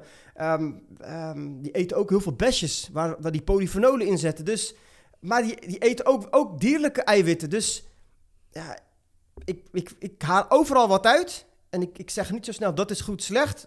Maar combineer die mooie dingen. En of dat nou voeding is of op psychologisch vlak. Je hebt ook heel veel. Je hebt NLP. Soms zeggen mensen: hey, is dat NLP? Nee, dat is geen NLP. Ik stop alles in dat rugzakje om zo ja, cursist of te leren om gezond te worden, voor mezelf ook de gezondste versie van mezelf te, te worden, te zijn. Ja, super. Super. Nee, maar dat, zo, zo, dat, dat, dat is natuurlijk ook zo. Ehm, ik, ja, ik heb wel mijn. Ja, het is, het is lastig. Hè? Aan de ene kant ehm, ben ik altijd heel erg blij als mensen ziek worden en ze genezen zich. Dan denk ik altijd helemaal Ja, top, ja. hè? En hoe je dat dan bereikt hebt, ja, wat kan mij het schelen? Je voelt Ja. je weer veel beter, je trilling is hoger. En hoe hoger jouw trilling is, ja, hoe beter voor iedereen. Precies. Dus super blij. Ehm, ik heb alleen, eh, ik heb ook orthomoleculaire geneeskunde gestudeerd. En ja, ik ben toch in de loop van mijn carrière erachter gekomen dat hoe ouder je wordt, nee, niet meer eiwitten. Eh, fabeltje wat mij betreft, leg Ja, ik in het boek ook helemaal uit.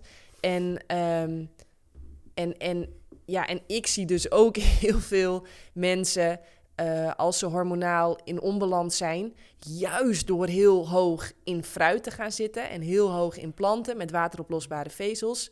Ehm, want die wateroplosbare vezels zo belangrijk. Hup, gaan we weer naar de darmen. Komt het in de hormonen ook weer goed. Eh, en juist niet te hoog in die vetten te gaan zitten. En dat vind ik ook grappig als je naar de natuur gaat kijken. En als je gaat kijken wat de natuur vrijwillig en in overvloed aanbiedt. Mhm. Dan zijn het inderdaad ook vaak knolgewassen. Automatisch hoog in koolhydraten, laag in vet en eiwit. Het is ook fruit. Automatisch hoog in koolhydraten, laag in vet en eiwit. En alles wat van nature hoog is in vet en eiwit, daar moet je altijd heel veel moeite voor doen. Dat is niet iets wat de natuur vrijwillig en overvloedig aanbiedt. En dat laat mij ook alweer zien van, hmm, dat aten we misschien wel eens, maar dat is niet de basis van ons dieet. Maar goed, Ja, Eh. kijk, kijk, kijk, ik vind die eiwitten ju- juist wel heel erg belangrijk. Maar kijk, het feit, het feit, er is geen wetenschappelijke consensus. Veel het feit dat er geen consensus is, zegt mij dat er meer is dan voeding alleen. Dat is vaak de fout die wordt gemaakt. Mensen gaan met elkaar battelen, het is dat, het is dat. Maar het, is daarom, daarom in mijn boek is voeding is een vierde van het. Dus ik heb vier energieblokkades. De fysieke ene- blo- energieblokkade is voeding, maar er is nog meer. Er is ook e- emotionele energieblokkades, mentale energieblokkades, spirituele energieblokkades. Dat is. Mensen gaan, de, de, de slimste professoren gaan met elkaar in discussie. Maar je vergeet niet, je bent op dat kleine gebied, er is meer dan dat. En als je het groot naar groot gaat kijken. Kijk, je kunt zelfs zo ver gaan dat als ik, dat is waar ik in geloof. Stel nu, misschien heel extreem.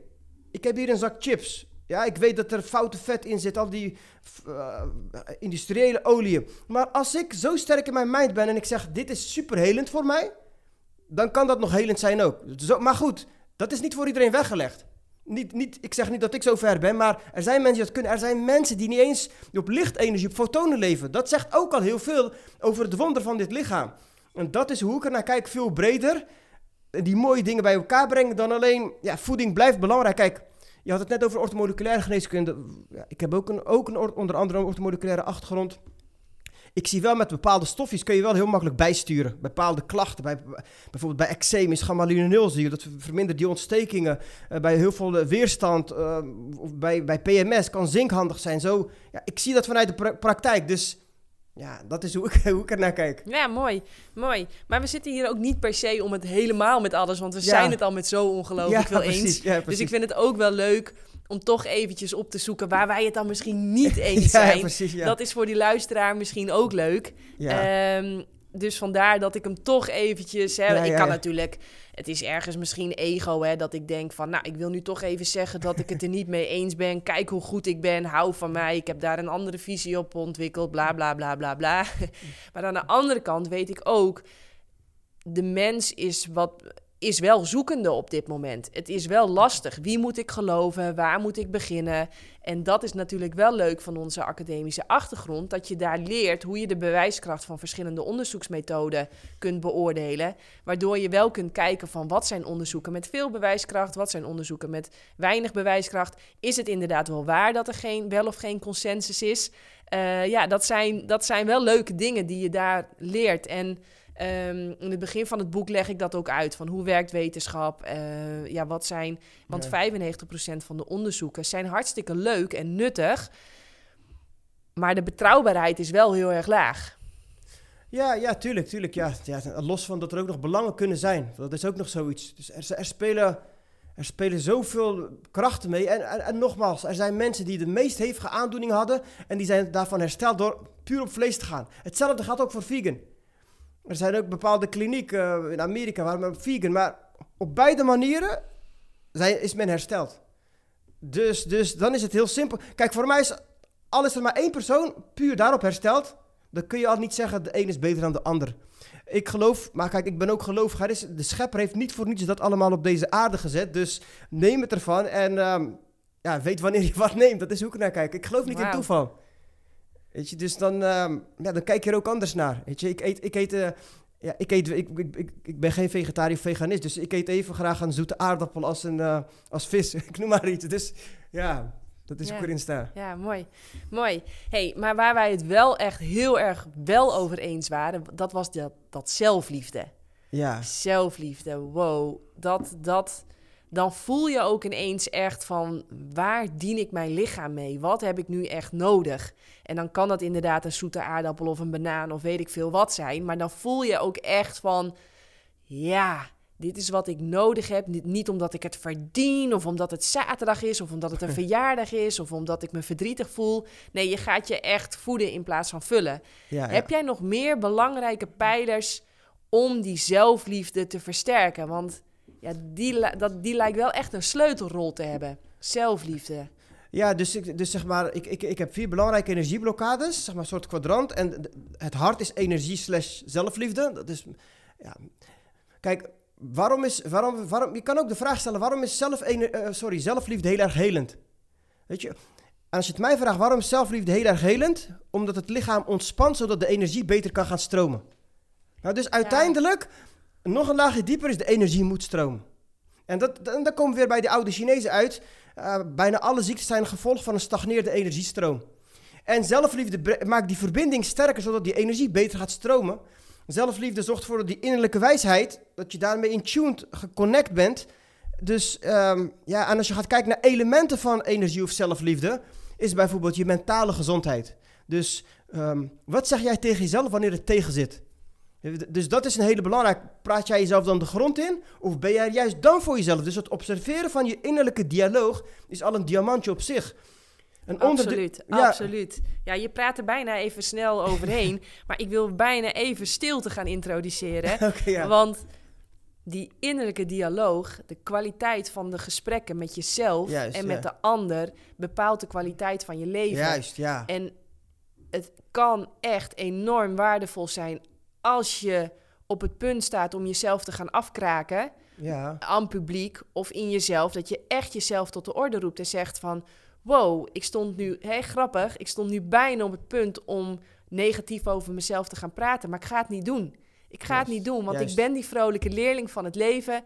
Ik ga me niet schuldig voelen omdat ik aan het leren ben. Ik heb mijn best gedaan. Ik heb gedaan wat ik kon. En ja, het heeft anders uitgepakt. Het zal wel een hele goede reden hebben. Want in al het slechte zit het goede en in al het Ja, goede zit het slechte. En dat je dan toch echt jezelf bij de kladden grijpt. En jezelf, ja, toch de beheersing over jezelf gaat nemen om jezelf te corrigeren. En het niet toe te laten. Ja, het punt is, dat, dat, dat vergt weer die metabewustzijn. Daar moet je wel boven kunnen staan. Want het moeilijke is, daar hadden we het net ook over, het begin is gewoon ontzettend moeilijk. De meeste mensen die zij voelen zich gewoon nog verloren. Daarom is die voeding is een hele mooi opstartpunt. punt. Dat brengt meer goede voeding, meer helende lichte energie, meer bewustzijn, zodat je bijvoorbeeld je innerlijke dialoog eh, ziet. Of je, je, je bent die waarnemer die dat kan gaan observeren. Ehm, bijvoorbeeld in een conflict, stel nu iemand, iemand is... i- Ik ben zelf hooggevoelig, dus al heel snel voel je aan. Dus als iemand in conflict en die wil jou in zijn of haar spinnenweb meetrekken. Stel nu, je bent niet bewust van, dat, van die situatie en jouw ego denkt, hé, hey, conflict, krijg je dit. Maar stel nu, je herkent dat en je denkt, ja, leuk en aardig, leuk en aardig. Je- lacht je eigen ego uit, weet je. Je denkt, leuk en aardig, maar ik heb helemaal geen zin in conflict, weet je. Dus, dus laten we kijken, ehm, laten we eh, leuke dingen hebben. Want dat conflict is weer op lange termijn voor ons beide energieverlies. Dat is hoe ik er naar kijk. Voor mij is die energie belangrijk, dus dan... Ja, Ja, dan jij, zegt, jij zegt eigenlijk hier van, jij stelt jezelf de vraag, wil ik gelijk of wil ik geluk? Nou, jij zegt eh, dat gelijk, dat boeit me geen reet. Dat is eh, hè, van ben ik slimmer dan jij of weet ik het Ja. beter dan jij, bla bla bla. Nee, jij stelt je geluk voorop en dan stap je eigenlijk uit het conflict. Ja, precies. Kijk, het punt is, die buitenwereld is wel gericht vaak op die ego inderdaad, op het conflict. Of je moet hele hoge cijfers halen, of je moet wat van je leven maken. Terwijl, als ik ga kijken, het, het, is, het zijn niet, over het algemeen, kijk, natuurlijk, vanuit onderzoek weet ik wel, een hoge IQ is wel een relatie met, met, met geluk. Maar er zijn vele andere belangrijke factoren die veel meer belangrijker zijn. Weet je, hoeveel je van jezelf houdt, voor jezelf op, op, opkomt, ehm, nadenkt, reflecteert over je leven. Ook je hersenen gebruiken. Hoe gek het ook klinkt, wij hebben hersenen, maar het zal je verbazen hoe weinig mensen hersenen gebruiken. Dus in mijn werk is een heel belangrijk onderdeel, heb ik al jaren geleden geïntroduceerd. Toen dacht ik, hey Mo, je hebt wel hersenen, maar je gebruikt ze niet echt veel. Want heel veel mensen zitten in een bepaald patroon. Ik moet dat, ik moet dat, ik moet dat. Laten we zeggen, dan, om al die dingen te doen, met een IQ van 100 kun je dat ook doen. Maar stel nu iemand heeft een IQ van 110, ik noem maar wat. Dus, eh, terwijl die, die magic is vooral in die hoge gedeeltes, daar zit ook heel iets interessants. Nou, hoe kom ik daarbij? Is, ik ga bijvoorbeeld gewoon eh, bijna elke dag een half uur ga ik stilzitten Ga ik nadenken, dus bijvoorbeeld, ik ga je een voorbeeld geven. Stel nu vandaag wil ik over, over marketing, ga ik reflecteren. Ga ik in stilte, oké, wat kan ik nog beter aan mijn marketing doen? Dan ga ik mijn hersenen echt gebruiken, in plaats continu alleen maar te lezen daarover. Dan ga je je hersenen nog meer ten volle potentie benutten. Of bijvoorbeeld, oké, ik heb nu bijvoorbeeld een gameplan. De komende tijd ga ik met sport ga ik het net anders doen. Hoe kan ik het wijzen? Ga ik daar in stilte goed over nadenken? Dat is goed je hersenen gebruiken. En het gevaar van heel veel mensen, ze, ze worden gevangen in het leven ze zijn van de ene brand aan het blussen naar de andere. En ze komen op, op een punt in hun leven dat ze zich helemaal leeg voelen. Je hebt niet echt ja, geleefd. Je bent vooral geleefd en je hebt, ja, je hebt je hersenen niet voldoende benut, helaas. Nee, en inderdaad, uh, je hebt je hersenen niet gebruikt, maar je hersenen hebben jou wel gebruikt. Ja. En ja, uh, ja dat is, dat is, dat is, uh, klinkt een beetje als een dooddoener, maar komen we toch weer op het punt, want dat wil ik graag van jou leren. Oké, ik heb dus nu in de gaten, alles valt en staat eigenlijk met zelfliefde. Ja, ja, precies. Dus die zelfliefde, ja, die willen we dat die zo groot is dat het over de randen klotst. Dat we zoveel van onszelf houden. En het leuke is, hoe meer je van jezelf houdt, hoe meer je ook van de ander gaat houden. Hè? Want je wordt veel milder, uh, je krijgt veel meer compassie. Uh, je trilling wordt veel hoger. Je krijgt veel meer geluk, toevalligheden. Het wordt, het wordt leuk. Inderdaad, dat is ook zo. Maar hoe, wat zijn dan concreet dingen want die, die positieve zelfspraak, wat ik jou net zo hoorde zeggen, hè, wees je bewust van het innerlijke dialoog. Ja, dat is echt een, dat is een pareltje. Heb je meer van dat soort pareltjes? Ja, nou, ik heb een hele interessante onderzoek waar ik ontzettend veel aan heb gehad. Ken je, ken je David Hawkins? Een hele bekende Engelse psychiater. Dat is ook een, ja, een van jouw favoriete boeken, Ja, precies, zeker, zeker. Ja. Die heeft een boek geschreven, Power versus Force. En, Power uh, versus Force. Ja, dus, Power versus Force. Ja, je, denk, je denkt eigenlijk, huh, dat is toch hetzelfde? Kracht en kracht. Ja, dus de ene is gewoon wilskracht, de andere is dat je wordt, wordt geleid, getrokken als het ware. Ja, mooi. Dus ben je aan het forceren, beuken en aan het pushen? Of laat je je, je door het leven eigenlijk trekken, voortstuwen? Uh, hè, dus je gaat niet zeggen van uh, dit zijn mijn doelen, want dit wil ik van het leven. Nee, je gaat echt achteroverleunen en vragen wat wil het leven van mij. Juist, welke rol heb ik hier? En hij op een gegeven moment... Kijk, het, helaas is het wel, ik heb die boek heel vaak aangeraden aan mensen. Maar dan komen ze ook, wat echt een saai boek. Het is wel een beetje een stug boek, maar daar moet je even doorheen. Maar er zitten echt heel veel pareltjes in. En een van de mooiste pareltjes die erin zat, wat ik vond... Hij zei op een gegeven moment, eenvoudig gezegd, je hebt twee soorten mensen. Mensen die een hele lage trilling hebben en mensen die een hoge trilling hebben. Ik weet ook dat er natuurlijk meer gradaties zijn, maar voor de eenvoud. Ja, ja, ja, en die twee mensen, die leven het leven totaal anders. Mensen laag in hun energie, um, dus meer dan 85% van de wereldbol, die zit, heeft een lage trilling. Die is continu bezig met het onderdrukken van pijn. Daarbij, die maken zich heel veel zorgen, heel veel, heel, die zijn over het algemeen heel erg angstig. Dat zijn ook mensen die, zich, die zijn ook verslavingsgevoelig, omdat ze zich van binnen niet gelukkig voelen. Dat zijn ook mensen die makkelijk zijn te beïnvloeden. Want mensen die niet sterk in hun power staan, zijn niet te beïnvloeden. En dan komen we eigenlijk nu bij mijn hogere doel. Dus waarom ik dit vertel, uiteindelijk gaat het erom dat we dus hoog in die energie komen. En wat zegt David Hopkins? Je hebt ook dus die mensen hoog in hun energie. Die, krijgen, die leven het leven totaal anders. Dus die leven veel meer vanuit dankbaarheid, overvloed. Die zijn veel meer de leider met een korte EI en die onderaan zijn, die zijn meer aan het lijden. Lang, ja. En wat ik nooit ben vergeten, hij zei een van de belangrijkste dingen tussen die mensen die laag en hoog in hun trilling zitten, is dat die mensen die hoog in hun trilling zitten, die zijn continu bezig met het schoonhouden van hun binnenwereld. Continu alle angsten en zorgen uit dat veld weghalen. Want ik, ik heb vroeger ook meegemaakt dat ik helemaal verstuifd van angst was. Dat, ik, dat werd ook mijn realiteit. Dus continu hoog in die energie. Welke zorg? Oké, dat is een zorg. Wat kan ik eraan doen? Maar wacht even, ik heb, dat, ik heb al met mezelf afgesproken hoe ik dat ga oplossen. Waarom moet ik nu weer over die zorg gaan nadenken? Ik heb daar een al oplossing voor. Of heeft het juist aandacht nodig om dat te gaan doorvoelen, te gaan doorleven? Heeft het dat nodig? Dus continu mijn binnenwereld moet schoon blijven. Of misschien wil iemand mij in een conflict trekken. Nee, ik wil een schone bu- buitenwereld. Hou je conflict maar voor wat het is. Weet je, dus dat je binnenwereld schoon houden. En heel belangrijk daarbij is dus een congruent leven. Trouw zijn aan jezelf. Wie ben jij het diepste? Hoe kan jij zoveel mogelijk dat wat jij hebt gekregen van de schepper, dat ten diepste uitvoeren in deze wereld? Dat, zijn, dat was voor mij ook een enorme eye-opener. Het schoonhouden van die wereld. Dus we zijn heel vaak ja, logisch bezig met het schoonhouden van ons huis. Maar ons innerlijk huis, dat vergeten we om schoon te houden. Ja, prachtig. Dus dat is ook- Prachtig. Nee, ja, maar ik, ik, ik denk ineens, wow, inderdaad. Ik ben de hele dag bezig met nee zeggen eigenlijk. Geen Juist. krant, geen televisie, geen Juist. gescroll op mijn telefoon. Geen mensen die laag in hun energie zitten om me heen. Eh, geen slecht eten. Ik ben de hele tijd nee aan het zeggen eigenlijk om die binnenwereld schoon te houden. En als ik bij mezelf voel van... "Mm, ik zit nu in een patroon wat me niet dient. Hoppakee, bellen met mijn coaches. Aanpakken die handel. Juist, opruimen. ja. Niet wachten tot die, tot die, tot die 10 afgezakt is helemaal naar een 5. Nee, als die 10 een 9,5 wordt, hop, bellen en, en actie ondernemen. Wat, wat zijn dingen die jij allemaal doet om, dat, om die binnenwereld schoon te houden? Ja, ik wil eerst even, voordat ik op die vraag kom, als je het niet erg Ja, vindt, wil ik goed. eerst even, eh, even hebben over wat is het gevolg daarvan. Wat ik ontzettend jammer vind, is dat nogmaals heel veel mensen zien niet hoe krachtig ze zijn. Dus onbewust hebben ze zich ooit aangepraat dat ze niet sterk in, of slim genoeg zijn. Of, en ze, hebben, ze zijn het, spel op een heel laag niveau gaan spelen vanuit overleving. Vanuit sterke afhankelijkheid van bijvoorbeeld de overheid. En als meer mensen dat doen, dan heeft dat een invloed op de collectieve energie.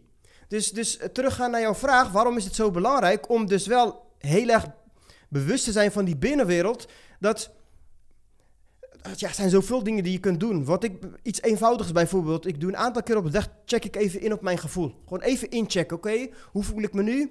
En ik wil daarvoor vaker dat ik alleen met mijn doelen bezig ben voor die dag. Maar wacht even, hoe voel ik mij nu? Hé, hey, wacht even, misschien is het toch handig om nu even, even, even niks te doen. Of eh, even een 20 minuten even op de bank. Of misschien is het toch handig om even te gaan hardlopen. Ook al, ook al moet die deadline straks om 5 uur, ik laat het even voor wat het is. Dus, dus die overleving die op de achtergrond, die ook natuurlijk in ons zit geprogrammeerd, om die toch even ja, een halt toe te roepen. Maar wacht even, ik ga toch weer even naar binnen, eh, bewust voelen. Of alleen denken aan, ja, wat maakt mij gelukkig, mijn kinderen, ik- mijn missie, mijn werk, maakt mij ook gelukkig. Daar even bij stil te staan. Of misschien een leuke ervaring om daar even op in te zoomen. Kijk, dat weet je ook. Stel nu, je hebt nu heel veel stress, maar je gaat in gedachten, zie jezelf op een strand, er zijn heel veel onderzoek naar gedaan, en je, in alle geuren en kleuren, ons, ons brein is een medicijnkast, die kan die stofjes aanmaken, dan hoef je niet voor op dat strand te zijn. Dus dan, ik doe dat ook regelmatig, dan, en visualiseren kun je ook trainen, je kunt steeds dieper en beter die stofjes aanmaken. Dan ben ik even in die flow, dan ben ik daar weer uit, is alles weer gedaald, dan ga ik weer verder met het werk. Dat zijn zoveel dingen die je kunt doen. Dus, en ja, soms is het misschien dat ik bepaalde voeding nodig heb, maar dat, dat, hoe meer rust in je systeem, hoe meer. da- daarom heb ik het ook zo over in, dat- boek over onverwerkt emoties. Hoe meer je dat gaat helen, hoe meer bewustzijn er komt. Daar is het om te doen uiteindelijk. Dat is, daar zit de magic in, om bewuster te gaan leven. Ja, prachtig. Prachtig. Zeg je hartstikke mooi. Dus ik ga het weer proberen samen te Ja. vatten. Dus eigenlijk zeg je eigenlijk, je bent de hele dag bezig met wat heeft Mohammed nodig? Wat heeft Mo- Juist, je bent een energie, energiemanager. Ja, Ja, dus, wat heb jij nodig? Dus je bent de hele tijd aan het kijken, oké, zijn er dingen om me heen die me energie kosten? Kan ik dat eh hup, wieberen? En zijn er in- dingen die ik nu nodig heb, waardoor mijn energie omhoog gaat? Even naar buiten, even hardlopen, even op de bank liggen, even iets lekkers eten. Je bent de hele tijd aan het kijken van, klopt het? Zeg ik het zo ja, goed? dus kijk, ik, ik, één, van, an- kijk, de kijker zou nu kunnen denken, zo, dat lijkt me ook heel stressvol, om continu, wat heb ik nodig? Maar kijk, in het begin, inderdaad, is het, kan het stressvol zijn, want je gaat je neu- neurale paden, je gaat je brein trainen. Maar als je dat op een gegeven moment doet, is het automatisch. Dan voel jij direct, Ja. jouw lichaam geeft jou signaal van die verbinding is sterk, hé, hey, nu moet ik dat doen. Want anders, ja, ik wil voorkomen dat mensen denken, "Pff, ik word er helemaal gek van, weet je? Dus, dus op een gegeven moment wordt het gewoon een gewoonte. Dus dan wordt het onbewust, word je bekwaam daarin. Dus dan, ja. Ja, nee, heel herkenbaar. Maar ehm, we zijn eigenlijk wat dat betreft net een auto. En die, die is ook gewoon de hele tijd aan het meten. Oké, hoe warm is de olie? Hoe vol zit Juist, de tank? Eh, hoe hoog is het toerental? Eh, ja, weet je, is daar een is die... Nodig? Ik noem maar iets. Ja, precies. Is de bandenspanning nog goed? Is de V-snaar nog op de juiste Juist, spanning? ja. En, en daar is die auto ook gewoon voor gemaakt. Hè? Dat is eigenlijk moeiteloze manifestatie voor die auto. Want Ja. dat, zo, is die, en zo zijn wij eigenlijk ook ontworpen. Juist, Dus ja. het is niet. Het, ja, in het begin kost het misschien wel even energie om te, om te checken van oké, eh, ja, wat heb ik eigenlijk nodig? Maar uiteindelijk zijn wij ook zo gebouwd. Dus gaat het op een gegeven moment automatisch. Ja, tuurlijk. Kijk, er zit in ons heel veel slimme wijsheid. De kunst is om daar steeds meer op, op te vertrouwen. Dat is ook moeilijk, want zeker als iemand vooral angst vanuit overlevingmodus, dan is niks zo. Ja, je wil continu die controledrang. Maar als je dat steeds meer leert loslaten en je meer vanuit flow in dat hele proces, ja, dat, dat, vergt, ja, dat, dat, dat vergt ook soms je in het diepe gooien. Ja, dat is weer die magic waar ik op uitkom. Maar dat is. Ja, ik, ik, ik zie ook deze tijd zie ik als een tijd van collectieve heling. Dat steeds meer mensen daarop mogen vertrouwen. Het is niet, het is niet meer die, die, dat gezag of die, eh, die overheid of die, die, die dokter. Dat je, nee, je bent je eigen dokter. Je bent je eigen, sommige dingen ben je eigen leiding. Vertrouw daar meer op. Anders, anders krijgen allemaal die ja-knikkers mensen die zich heel erg afhankelijk maken. En continu de overheid de schuld geven en de eigen leider in zichzelf ontkennen. Weet je, dat is heel erg zonde. En dat, dat is waar we met z'n allen die stap overheen hopelijk kunnen maken met z'n allen. Ja, prachtig, prachtig. Dat, eh, dat zeg je weer super mooi. Hey, ik heb jou in het begin van het gesprek heb, jou, heb ik jou ook horen zeggen dat eh laagdra- laaggradige, laagdradige, Laaggradige. eh, laaggradige, low, low grade inflammation, ehm, dat dat eigenlijk het startpunt is voor iedere welvaartsziekte die we nu hebben. En dus dat zie ik ook als een hele belangrijke. Je moet dus zorgen dat dat lichaam wel een bepaalde mate van ontsteking heeft. Want ja, dat Tuurlijk, zet tuurlijk. dingen Alles ook heeft aan. functie. Ja, absoluut. Alles ja. heeft een functie. Ja. Wat je alleen niet wil, is dat je dat constant, non-stop, net ietsje te hoog hebt. Heb ik het dan goed ja, begrepen? Ja, precies. Want daardoor verbruik je te veel energie. Levensenergie. Ja. Die levensenergie moet ergens vandaan komen. Dus Ja, het gaat ten precies. koste van je levensgeluk. Ja, precies. Dus nu is mijn vraag van... Oké, wat zijn dan volgens jou superbelangrijke dingen... om die ontsteking op, die juiste, op het juiste niveau te hebben... in plaats van dat die constant eigenlijk iets te veel te hard sluimert? Ja, hele goede vraag. Dus kijk, eh, als we nog een, nog een trapje dieper gaan, dan zien we weer dat die, hoe, hoe ontstaat die laaggradige ontsteking? Door weer, door weer psycho dus, dus door stress. Ja, je verschillende gradaties. Dus, dus je hebt gewoon stress van te veel doen, maar ik, zie een hele belangrijke oorzaak, de psycho-emotionele stress. Nou, wat doet het lichaam? Hoe reageert het lichaam op, op, op stress? La- laten we een vo- voorbeeld geven. Stel nu, we gaan duizend jaar terug in de tijd en er staat voor jou of mij staat er opeens een leeuw. Ja, dat geeft, eh, ja, dan mag je hopen dat je het overleeft. Geeft heel veel stress. Wat, wat doet je lichaam? Die, die, die wil heel veel suiker in die bloedbaan pompen. Die pompt heel veel glucose. Nou, hoe doet je, dat is wat, wat stress doet, maakt suiker vrij. Nou, wat doet het lichaam ook? Die opent de darmdoorlaatbaarheid, dus de darmpermeabiliteit. Waarom is dat zo? Zodat er energie vanuit de darm in de bloedbaan terechtkomt. Dat is een heel mooi evolutionair korttermijn mechanisme, wat ervoor zorgt dat de kans op overleven vergroot. Maar vroeger had je vooral korttermijn stressoren. Wat, vandaag de dag hebben wij die korttermijn stressoren vervangen door lange termijn stressoren. Door een, door een relatie wat continu, dat de partners met elkaar in conflict zijn. Door een irritante werkgever, dat mensen niet voor zichzelf opkomen of een gesprek aangaan of niet een belangrijke knoop doorhakken. Dus wat krijg je? Die darm, die staat continu open. Wat komt er ook nog, ook nog mee eh, vanuit de darm in de bloedbaan? Naast glucose ook bacteriën. Kijk, als dat kortdurend is, is dat niet erg. Maar als het continu eh, eh, gramnegatieve bacteriën, wordt ook weer LPS, lipopolysaccharides, bacteriële resten in die bloedbaan komen, dan, dan beginnen eigenlijk die laaggradige ontsteking. Want daarom is het low grade. Kijk, je hebt ook een normale ontsteking. Een klassieke ontsteking is een ontsteking bijvoorbeeld aan mijn hand. Het lichaam weet heel eenvoudig, daar is die ontsteking, daar stuur ik mijn witte bloedcel op af.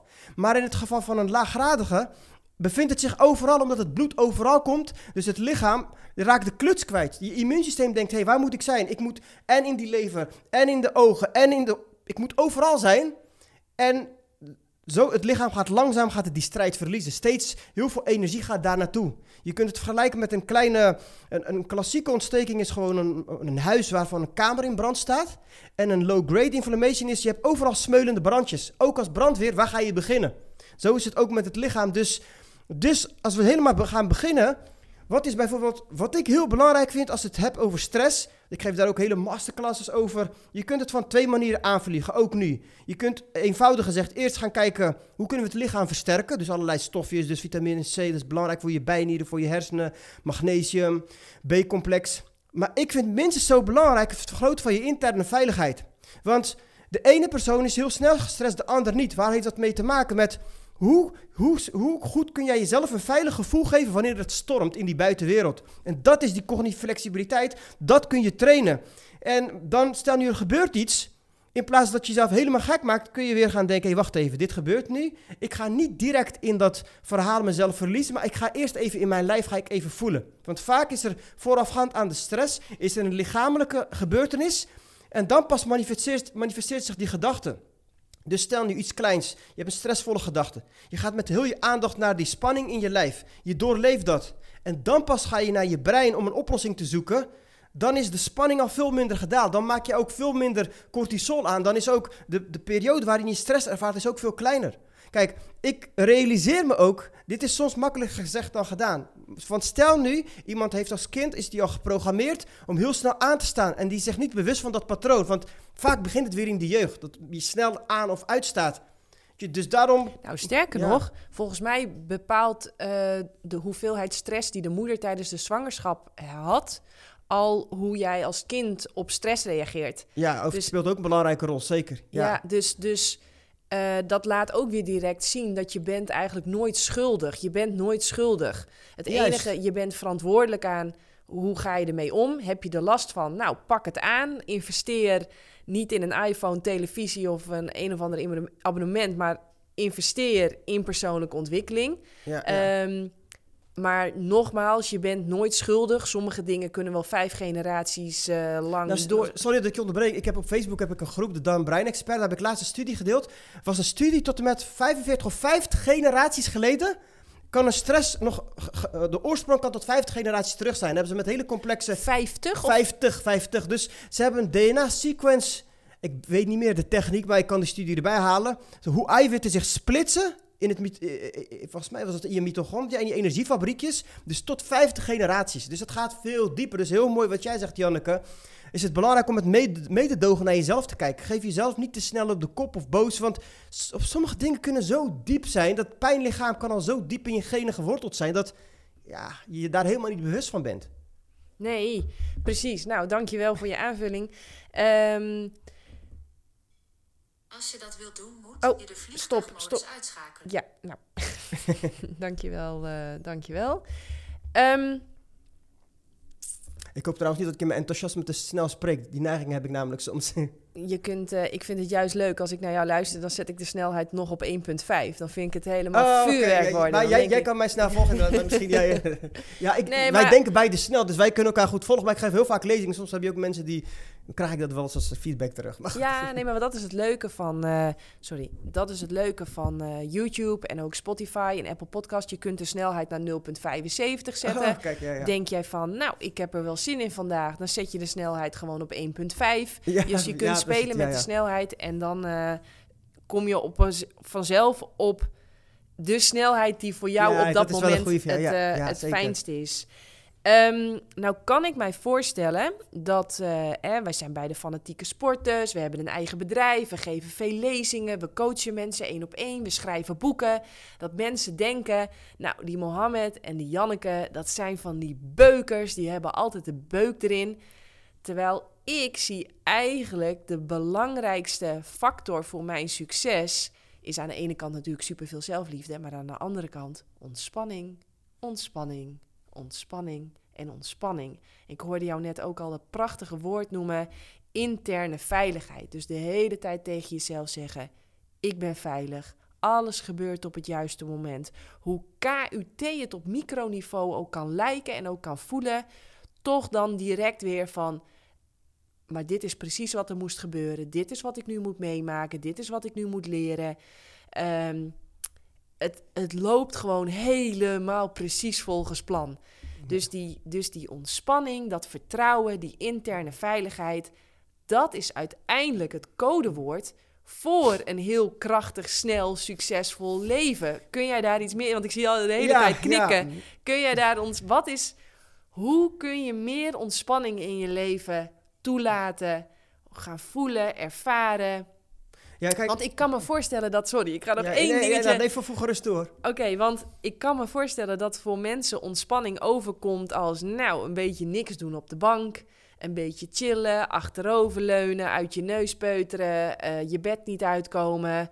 Maar dat is niet wat ik bedoel. Eh, ik, ik bedoel meer een ontspanning van, van het zenuwstelsel eigenlijk. Dat het, je lichaam de hele tijd weet, ik ben veilig. Ook al is de druk hoog, ook al zit ik op een WK of EK. Maar dat je dus ja, een belangrijk eh, facet, wat aspect voor mij was ook altijd je identiteit loskoppelen van wat je zegt, wat je schrijft, wat je presteert, wat je doet, wat je laat. Uh, dus dat was een belangrijke. Maar ja, ontspanning. Ontspanning is een codewoord. Ik, ik ben ook met niets anders bezig dan de hele tijd zorgen dat ik ontspannen ben. Nou, neem het woord van me over. Ja, kijk, ik wil eerst in alle eerlijkheid, anders denken mensen, tenminste van mij, ik kan voor mezelf spreken, ik ben niet altijd even ontspannen. Ik kan ook een enorme chaot zijn. Ik denk juist, als je heel veel stress hebt gehad, je bent juist die stress zat, dan ga je meer op zoek naar die ontspanning. En ik heb nu ook nog, soms heb ik ook nog wel dat ik enorm gestrest ben. Dus dat is, het gevaar is anders dat wij de lat heel hoog gaan leggen. Ja, ja, dus weet je, we ja. zijn allemaal mensen. Ja, we zijn, ja ik ben heel blij dat je dit zegt. Ja, weet je. eh, Super blij, hele mooie toevoeging. Dat is natuurlijk ook zo. Wij staan ook regelmatig de stront Ja, luiers van ons op- kind. zeg, op, en die, die schijten net op een broek op, in, eh, op het verkeerde moment. Net als je weg wil. Ehm, je huis is soms een teringzooi. Er gaan dingen mis. Dat, dat, dat, ik hoopte dat ook al een beetje gezegd te hebben... door dat op microniveau soms dingen natuurlijk ook vet tegenzitten. Ja, irritant zijn. Eh, dat, dat is ook gewoon zo, ja. Ja, ja, kijk. Als Maar ik, ga- hoor toch bij jou terug dat ook al is er aan de oppervlakte storm, ook al staan er schuimkoppen op de Vinkenveense plassen, dat jij toch ook contact houdt met die stilte die onder die golven zit. Dat je contact houdt met de vrede, met de innerlijke stilte die daaronder zit. Ja, ook. Maar kijk, wat, wat, wat, wat mij ook heel veel heeft gebracht. Kijk, een belangrijke rode lijn door mijn leven is ook sport- en krachttraining. Dus ja, dat is iets, dat is gewoon heilig voor mij. Dat is, dat, ja, als ik dat lang niet doe, dan ben ik mezelf niet. Ik, toen ik pas ondernemer was, heb ik echt veel stress gehad. Ik heb al jaren, je bent net ondernemer. Ik had eerst, eh, het sta- het staat ook in de boeken, dat ik een hele goede carrière. Van de ene op de andere was ik ondernemer. Ik moest het wiel helemaal opnieuw uitvinden. Dus dat is echt zwaar in het begin. Je hebt eerst wordt alles leuk aan het eind van de, van de maand wordt een salaris gestort. Je hebt een leuke auto, nieuw moet je opeens. Dus ik gaf als een gek ontzettend veel lezingen ook nog. Vaak ook gratis om het te promoten, zodat meer mensen mij kenden. Echt van België, Nederland. Ik weet nog, mijn record was meer dan 450 lezingen in één jaar. Dat is echt veel. Dus heel veel stress. En wat mijn redding, als ik ga kijken naar het moment dat ik heel veel stress heb gehad. Ik heb altijd heel zwaar mijn lichaam belast aan de andere kant. Want doordat mijn, je, hoe sterker jouw lichaam is, hoe beter jij met de stress kunt omgaan. Ja, mooi. Voor mij is pas later zijn die cognitieve, die emotionele, die, die zelfliefde, die zijn er later ook nog bijgekomen. Maar voor mij was ook een hele belangrijke, die spieren moeten gewoon sterk zijn. Weet je? Dus ik, ja, misschien is dat de, jongetje in mij gewoon met gewichten, als ik gewichten aan het sporten ben, dan... Heel veel mensen accepteren, ja, ik ben, nu, eh, ik ben 50, dus ik, ik kan nu wel wat minder. Ik accepteer, ja, niet dat ik het niet accepteer, maar ik vind dit juist een uitdaging om even zwaar te gaan als ik toen ik 25 was. Ik vind dit ook gewoon leuk. Dat zeg ik altijd tegen mijn kinderen. Als ik 65 ben, ga ik tegen jullie sprinten. Niet vanuit ego, maar gewoon leuk. Omdat deze oude man bewijst, dat kan ook nog als jij gewoon trouw aan jezelf bent. Dus het is een wisselwerking dat het, het, het speelt, ja, dat jij bent ook, je bent topsport, je hebt gewoon Nederlandse eh, zilveren medailles of gouden medailles. Als dat lijf sterk is, ja, dan heb je gewoon, heel veel dingen gaan ook gemakkelijker in alle eerlijkheid. Ja. Ja. dus dat, dat- ja, dat speelt ook mee. Ja, ja, nee, ja, ik ben natuurlijk groot voorstander van trainen en ook hard trainen en, en buiten trainen en veel, veel verschillende dingen doen. Maar inderdaad, eh, wat ik ook zo leuk vind aan trainen, is dat je daarin ook traint om echt stilte op te zoeken. Eh, je bent vaak ook stil. Er Training is ook stilte. Training is ook stilte, ja. Training is stilte. Ja. Het is echt, ik noem het altijd mediteren 2.0. Eh, ga namelijk maar 20 kilometer roeien. Nou, als je druk bent in je kop, dan, eh, Ja. goh, dan wil je na 5 kilometer al omdraaien. Terwijl als je toegang weet te krijgen tot die stilte, dan kun je dat ook. En dan, dat is natuurlijk een groot cadeau. Maar ik wil terug naar, je had veel stress, eh, misschien nog steeds wel eens, eh, wat natuurlijk hartstikke logisch is, maar dat codewoord ontspanning, ontspanning. Hoe, want ik, ik heb het idee dat dat, ik heb dat ook in je boek teruggelezen. Ontspanning, ontspanning, ontspanning. Want ontspanning, hoe meer ontspannen jij bent, hoe creatiever je bent, Ehm, volgens mij, als je ontspannen bent, ben je ook nog veel sterker. Want ja, de energie tuurlijk. kan veel Ben je het beter slimmer, ook stromen. wetenschappelijk bewezen. Je IQ is hoger vanuit ontspanning. Ja, Ja, ik bedoel, Einstein deed natuurlijk niet voor niks helemaal tot diepe, diepe ontspanning komen. Hij ging dan op een bed liggen.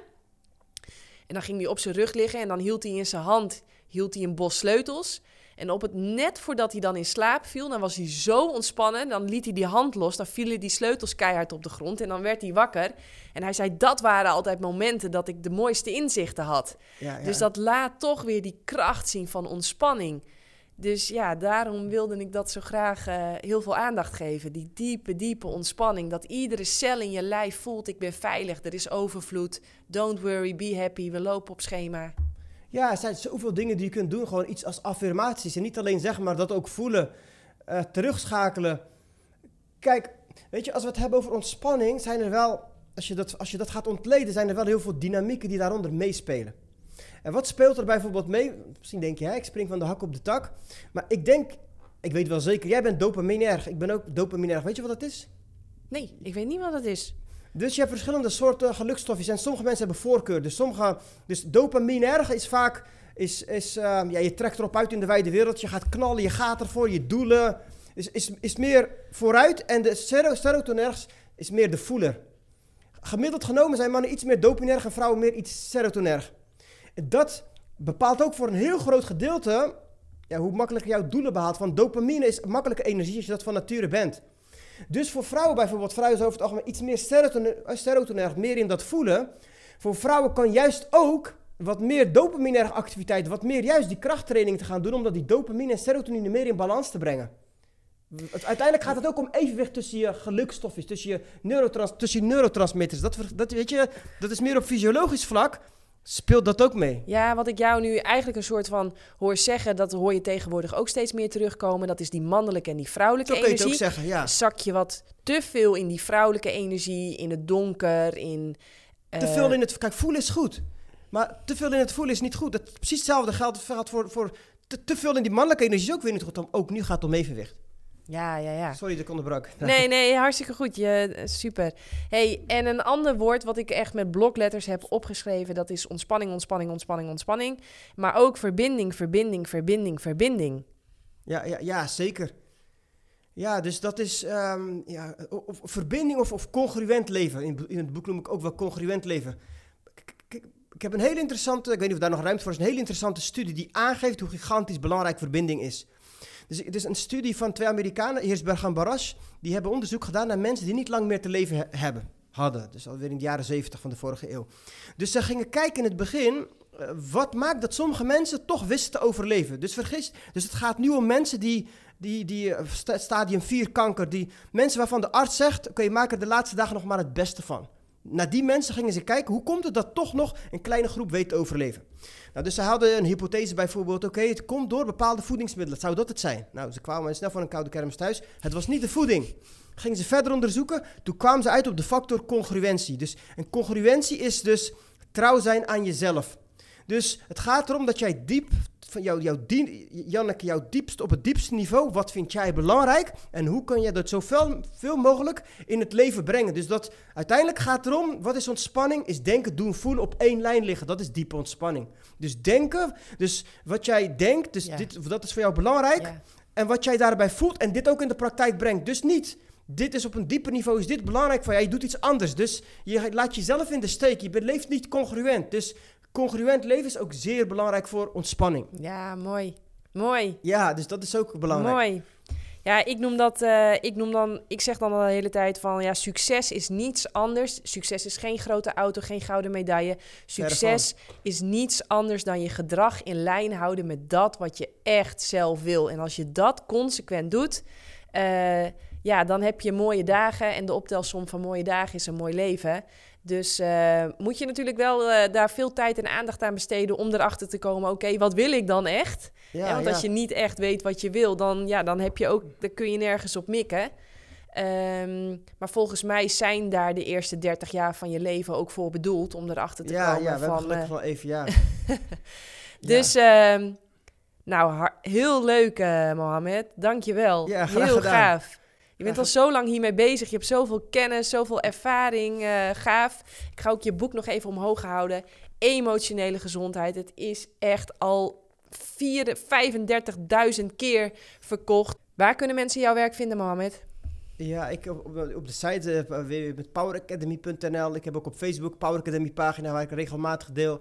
Ik heb ook op uh, Facebook heb ik een groep waar ik vaak wetenschappelijke artikels lees. De Darm-Brein Expert lezingen. Dus ja, dat is. Uh, ik vond het trouwens een superleuk gesprek. Uh, dat meen ik echt. Dus was, uh, je, je, had, je toch gelijk. Je zei, we zitten op dezelfde golflengte. En ik weet eerlijk gezegd niet eens hoe laat het is, want mijn telefoon is omgedraaid. Dus volgens mij is het voorbij gevlogen. Dus ik vond het heel fijn gesprek. Dank daarvoor. Nou, hartstikke leuk. Wil je nog een laatste ding zeggen tegen de luisteraar? Ja, ik denk, beste mensen, dat het echt tijd is dat we met z'n allen onze energie gaan verhogen. Dat we uit die zware energie komen, die slachtoffergedrag. Dat wij niet andere, minder anderen de schuld gaan geven, die vingers steeds naar onszelf gaan wijzen. De sterkste van, versie van onszelf willen. Zo maken wij met z'n allen het grote verschil. Dat is de tijd waar we ja, met z'n allen voor staan, de komende jaren. Heel gaaf, heel gaaf. Heel erg bedankt voor je komst, voor je Dank tijd, je voor je energie. Um, jij ook heel erg bedankt voor het kijken, voor het luisteren. Ja, hij doet het nog, sorry. Hij schoot ineens weg. En laatst is mijn laptop eruit geklapt. Dus ik was even, ik had het ook al tegen Mohammed gezegd. Ik ga de hele tijd naar rechts kijken of alles het doet. Maar hij doet het. Heel erg bedankt voor het kijken, voor het luisteren, voor je support, voor je don uh, de donaties die ik iedere dag binnenkrijg. Echt ontzettend gaaf. Hopelijk heb je dus ook gezien en geluisterd dat we weer een stapje hebben gemaakt met betrekking tot de kwaliteit van het geluid. En dat is allemaal mede dankzij jullie van alle mailtjes die ik heb gekregen, maar ook alle donaties die er zijn gedaan, zodat ik ja, weer heb kunnen investeren. Dus heel erg gaaf, heel erg dankjewel daarvoor. En hopelijk tot de volgende keer. Doei! Dag. Zou je eigenlijk wel meer plantaardig willen eten, maar heb je geen idee hoe je dat op een gezonde, verantwoorde manier voor jezelf en je gezin doet? Lees dan het boek De Eiwitleugen. Mijn naam is Janneke van der Meulen en in 2018 en 2022 werd ik wereldkampioen kustroeien. In 2021 werd ik na een energieke zwangerschap en soepele bevalling moeder van onze dochter. Alles op een dieet van fruit en planten. Kijk, je kunt nog zoveel diploma's hebben, geluk, talent, connecties, geld. Maar energie is uiteindelijk wat het verschil maakt voor resultaat. In het boek De Eiwitleugen deel ik daarom alleen maar de allerbeste wetenschap voor optimale gezondheid, fysiek en mentaal. Dus bestel het boek nu via jannekevandermeulen.nl.